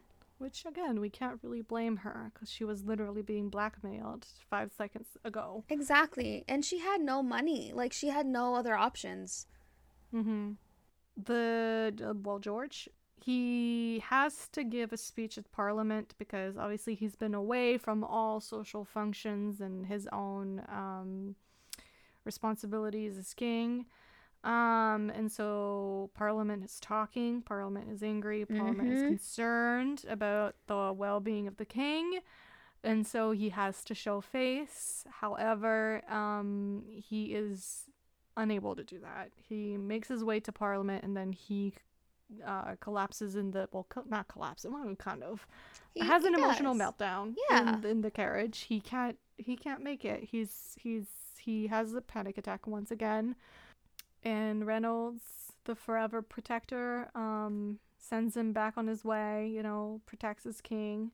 And so they have to come up with a different plan. No, but the, he basically like blows up at Charlotte and he's like, I told you he wasn't okay. Mm, like he true. like obviously like that he puts he's the king's advisor, so he puts the king first and he's like obviously he catches himself and he apologizes, but at the same time, like he knows the illusion that the queen's trying to live in and he's like, No, he's not okay. So we need to come up with a better solution, and then they do. Which is a ball. So they're like, if you can't go to Parliament, then we'll bring Parliament to you.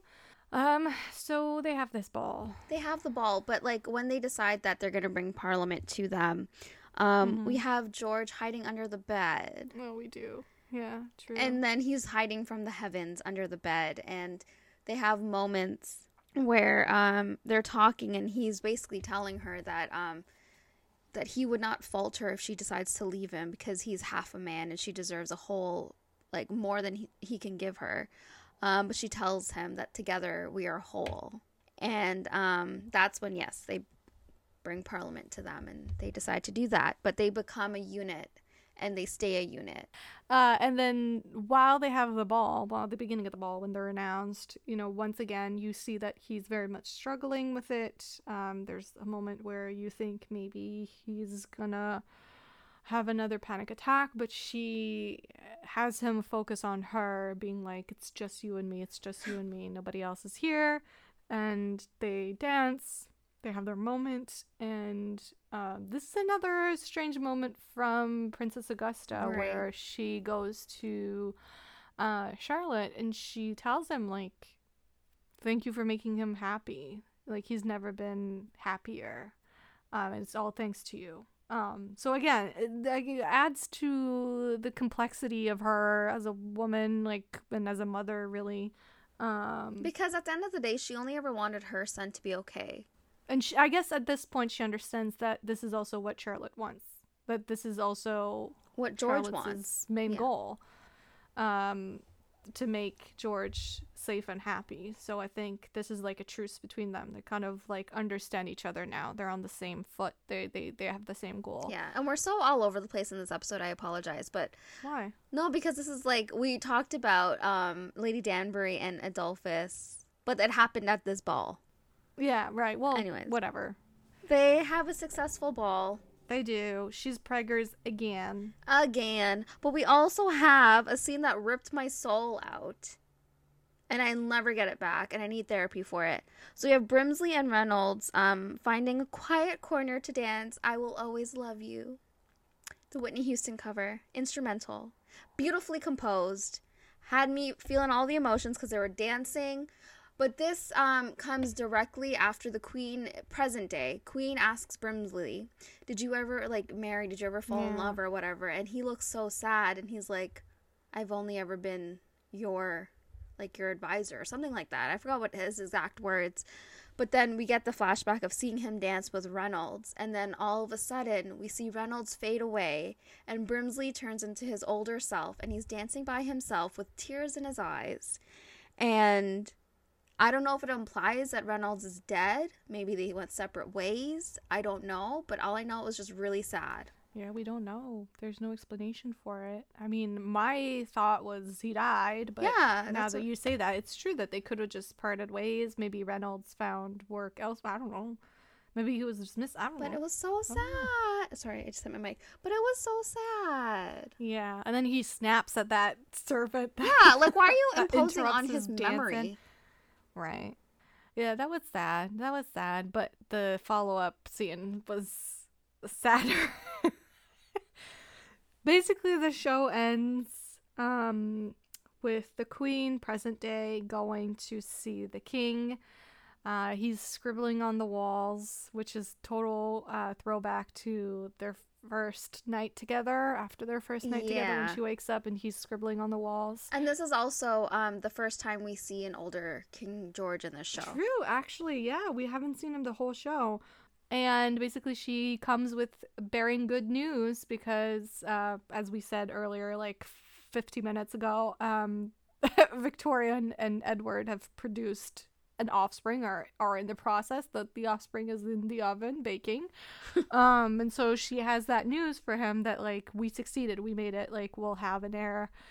Which i have questions about that but we can discuss that afterwards. Um and basically I feel like he doesn't quite understand like what's going on and then she's like come with me come under the bed farmer George like come with me and then she goes under the bed and he goes under the bed and they both look at the, look at each other and then she tells him like you know we made it. We we have an heir on the way. Like yeah. we're, we're, fine. And um he and then like what broke me was the back and forth between like present and past marge and i was him saying thank you and then her saying like teary-eyed like no thank you Woo, that's the only moment the whole thing the whole the whole series that's the only moment where i actually teared up.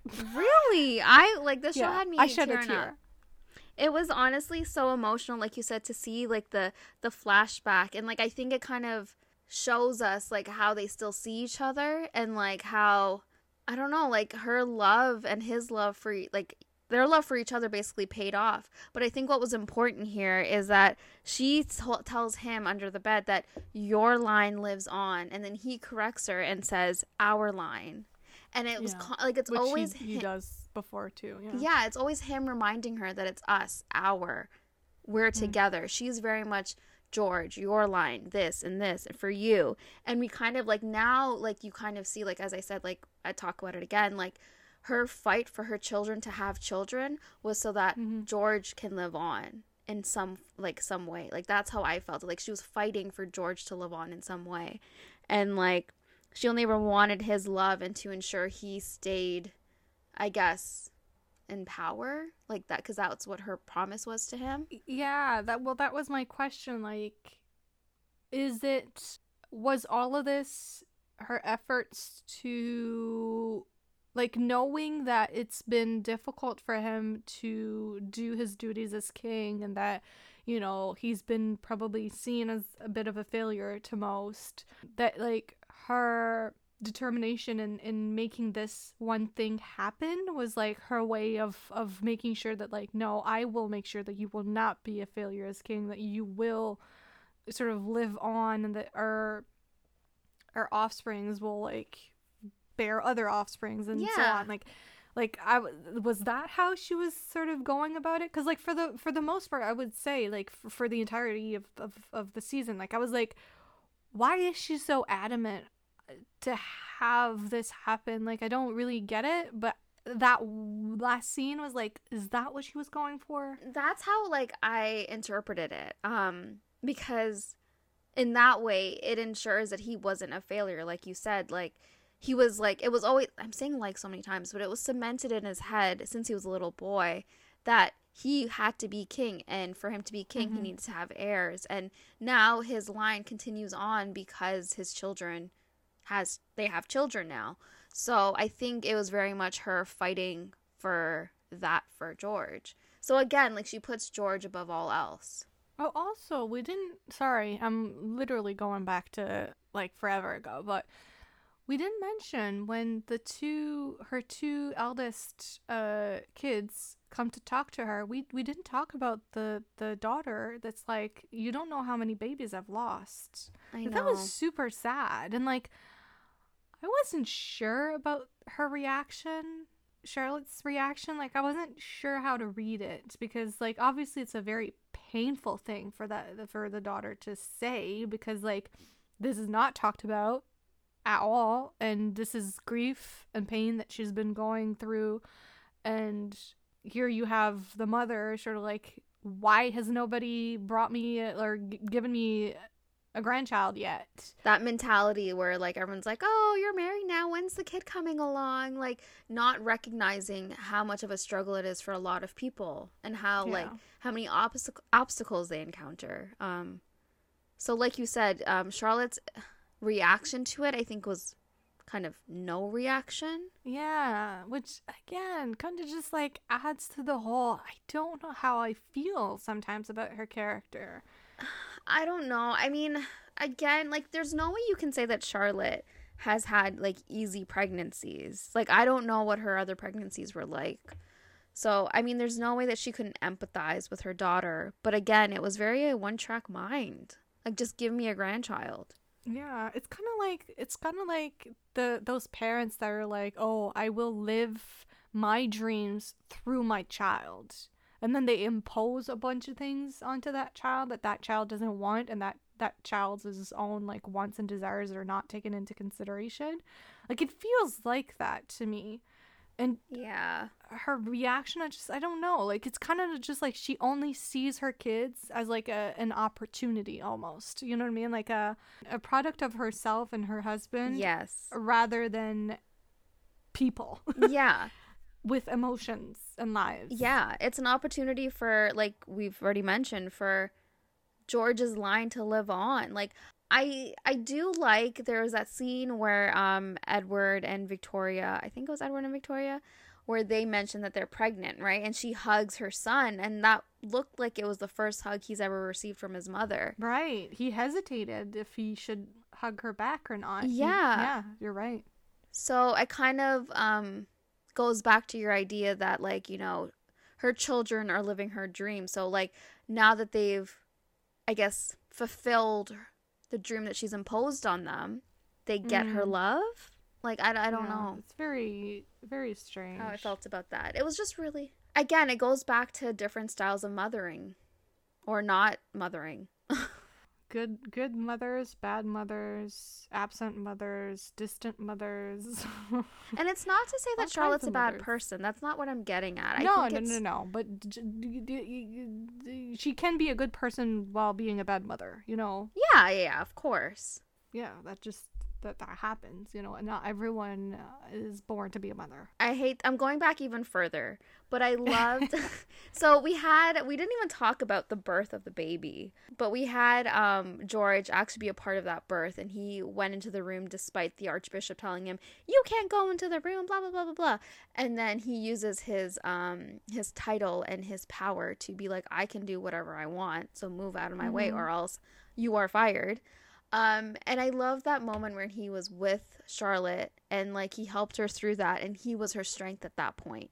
And yeah. again, we kind of see like the the equality between them and like them being as equals and like she is there when he needs her but he's also there when she needed him the most. And I also love the scene with Princess Augusta where she's seeing the baby as he's holding her him, sorry, holding the baby and then he just says he's perfect. In the sense where like mm he the baby is fine and perfect no matter what happens or no matter how they come out or whatever. Like he probably never heard that himself either because he was always lacking in something that he needed to improve.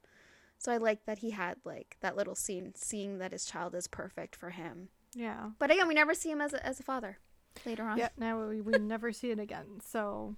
It just it it does feel to me like some stuff is missing from mm-hmm. this show for me. Like I understand why not everything is resolved. Not everything always needs to be resolved. And obviously, this is a very um, special situation where it's like you have a happy ending, but you know that you know the story that comes after. So it's like, yes. you know, it's, I understand that, but it does feel like there were quite a few things that just needed to be explained a bit more, resolved a bit more, just yeah.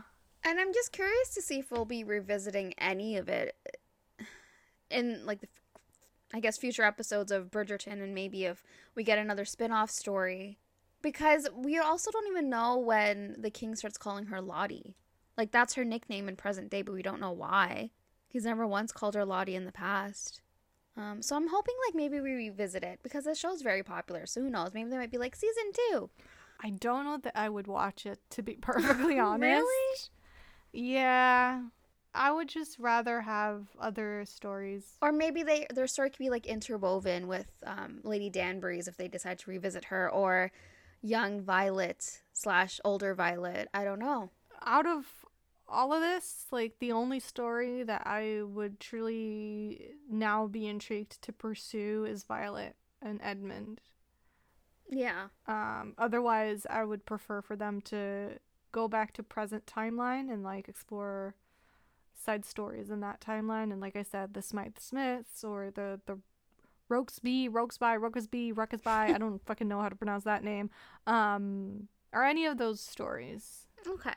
Yeah, I'm just curious to see what they do because I feel like they could do a lot. Like they have many options. Like you said, like they have many spin-off opportunities, I guess mm. we can mm-hmm. say. What do you think happened between Lady Danbury and the father? Do you think they continued to see each other, or was that very much the end of it? I think that was very much the end of it because once he brings Violet, he kind of puts a wall between him and Lady Danbury, mm. and I mm. think that's the end of it. I think he, that's his reminder that he has other responsibilities that he can't be, he can't put himself first in the situation. What about you? Do you think it ended there or do you think it continued on? I think it ended there. I think you're right. I think that scene with uh, him bringing his child was like a reminder of like for a moment we shared a different side of ourselves and we allowed ourselves to be a different a, a different us together, but the truth is that I have this other life and I can't just ignore it or do yeah. anything that could jeopardize it because like her reputation could like his daughter's reputation could be in jeopardy if that was ever to be found out so he can't do that that. is true. But do I, you think oh, sorry. oh sorry. No i was just gonna say but i wish that we felt the impact more. Yeah. I was rooting for them. I really was but i just i feel like it wasn't developed enough. I think we talked we obviously did talk about it earlier this episode but it wasn't developed enough for me to feel it I feel like I felt it more when they weren't together. You know, like those scenes where he sees her with the the queen's brother. Mm-hmm. Like those moments of like longing looks. Yeah. Where you can tell that a lot is being said with just their eyes. I felt those moments more. I agree. like just like I felt the I felt the angst in those moments, but I agree that like the build up to it was a bit rushed and I wish they had spent more time on that for sure. Sorry, you're going to say something? Yeah, my question is uh cuz I said in part 1 like one of the love interests in the main series is Lady Danbury's son, uh, which I believe his name is Michael, but don't quote me on that. Um it's like the the last book and I I kind of can't remember much of that book to be honest. Do you think they're gonna go for it or no? Like now that that sh- her sons have been kind of introduced, even though like not really, but kind of. Now we know she has them. Like, do, could you ever foresee them actually going for it? I mean, I would hope so. Okay, so we have Dominic, Cedric, and Melissa, and Lady Anne. I don't see a Michael. Is it like um maybe her grandson? Oh, maybe it is her grandson. Would that make more sense age wise? I think maybe so. it would.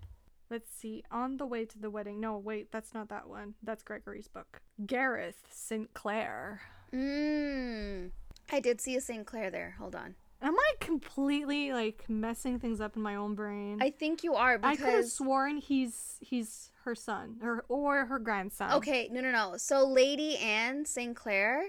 Um, so she probably marries a St. Clair, and that's her child because she's also dead. Okay, so they have Garrett. So it's a, it's it's Lady Danbury's grandson that ends up with Hyacinth. So then that makes sense. Interesting. He's in a bind. His father, who detests him, is determined to beggar the St. Clair estates and ruin his inheritance. And so um he has the key to his future is in a letter, but the problem is it's written in Italian, of which Gareth does not speak a word. And so we meet our heroine, uh, and Hyacinth is um, friendlishly smart, devilishly outspoken, and according to Gareth, probably best in small doses. um, but she probably reads Italian. Um, and yeah, they meet at the Smythe Smiths Music Hall and um, it's an Iscus. Here, I just summarized um, the entirety of that blurb. I would be down. um, I hope they follow through. I wonder because I know we're confirmed for season three and four of Bridgerton, but we don't know post season four. We also don't know who season four is about because now they're throwing curveballs and making seasons about other people. It better be about Benedict, or else I'm just so. I understand. Like I saw today that Julia Quinn said in an interview, like you kind of don't want their season to happen because then they kind of get pushed to the side, and then they're done. So I'm like, I kind of see That's that. okay. They're not my favorite. yeah, I know, but um, for me, the one that I want is Eloise, right? Uh, no. Oh. Um. Well, yes, of course. Yeah, I forgot Eloise existed for a second there. Eloise for sure, and um. Oh my God, Francesca, because Francesca's his her guy is hat. He's he's Michael. That's Michael. Sorry, he's Michael. Oh, okay, okay. So then I think maybe it might be Francesca's.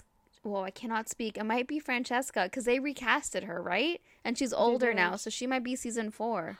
Which would make sense in the sense that, like, technically Francesca's story is already happening as book books. Is it two and three, or three and four are happening? Like it's kind of happening in the background. But then when does Benedict get his book? I mean, his season. I know. We're sleeping on Benedict here. I honestly feel like he will be great. You're like, no, but I'm ready for it. I'm ready for it. I think Is it terrible to say I'm never really into the artist? I'm never really into the artist either, but I just find there's something about the actor that I find charming. No, yeah, yeah, yeah, yeah, yeah. He the actor made me like Benedict. Yes. For sure. Not that I read the book. I'm He's totally charming. talking like I did read the book. I didn't. I But didn't. I'm not a fan of the Cinderella Cinderella thing. it depends on how it's retold, I think. But yeah, I think Benedict deserves season 4, but I'm sure it's probably going to go to Francesca. But Eloise though. I want Eloise too. Unless they hopefully get renewed for season five, six. I don't see Netflix going that far, but it's like it is one of their biggest shows. They cancel things left and right, even though they're successful. So who knows anymore? Yeah, I have no faith with uh, Netflix. Um, so that's thoroughly it. enjoyed Queen Charlotte of Bridgerton story. Marsh did not. End of the show. no, that's not true. Okay, like I said, um, I have my criticisms about it. Uh, there were parts that I didn't enjoy as much. Right. But there were parts that I did enjoy. And even though, like I said, I didn't feel throughout the season that I was very much connecting on an emotional level with it, the fact that I did cry at the very last scene between the king and the queen perhaps means that maybe I was kind of connecting. and I just wasn't realizing that I was connecting or whatnot. I don't know. Or they did a very good job in that one scene to like pull me in right at the end. You know what I mean? So that's also possible. Yeah. Anyways, it wasn't a waste of my time. Will I be watching it again? Probably not. Definitely not. Would I watch a sequel? Probably not. Would I be watching it again? Probably yes. Would I be watching a sequel if they come out with one? Probably yes and that's the beauty of it right? Like yeah. that's the beauty of this friendship. We we are very different sometimes have very different opinions and sometimes we have the exact same op- opinion and that's great. But that's the thing though. I feel like as people we all experience things differently and watch things differently and learn things differently. So i think and read things differently of course. Mm-hmm. so i think for this this is like a prime example of where like we watched the same thing but we saw and took things differently, like took in things a lot differently than each other. Also, we always strive to offer like a nuanced discussion, and hopefully that came through. Like even the even the the parts that I didn't like or the parts that I did like, I just hope that it came across that like whether I like a show or not, I respect it, and yeah. I can find things of value in it and things to discuss in it to discuss in it. Um, and so hopefully the discussion was still interesting. I hope so. yeah, and I mean we went on for two, over two hours. So, anyways, hopefully you enjoyed it. Um, again, please consider leaving us a review or a rating or subscribing to our podcast. If you're new here, maybe this was the first time you've ever uh, clicked on one of our episodes. I will reiterate that we did the same thing for Bridgerton season two and one, or one and two is, makes more sense to say in that way. So we have deep dives for those as well um, on our page. We have a whole bunch of content. We do historical romance, we do monster romance, we do paranormal romance. Uh, we dabble in the rare uh, contemporary romance as well, um, and also and we have um, movies and shows. Right and other TV shows and other kinds of content as content in as other well. languages. So, other I mean, languages. we watch content in other languages, but we speak oh, English. Right.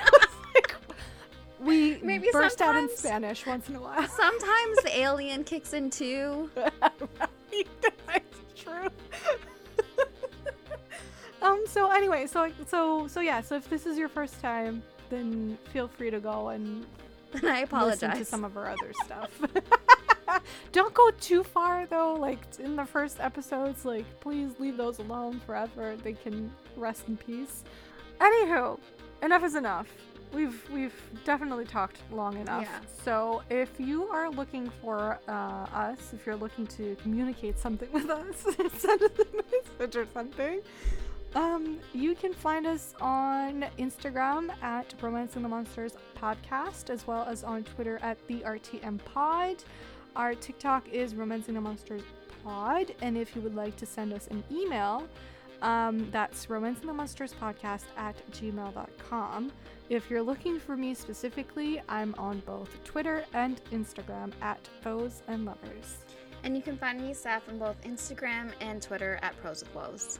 And that's it. We'll see you soon, guys. Bye. Bye.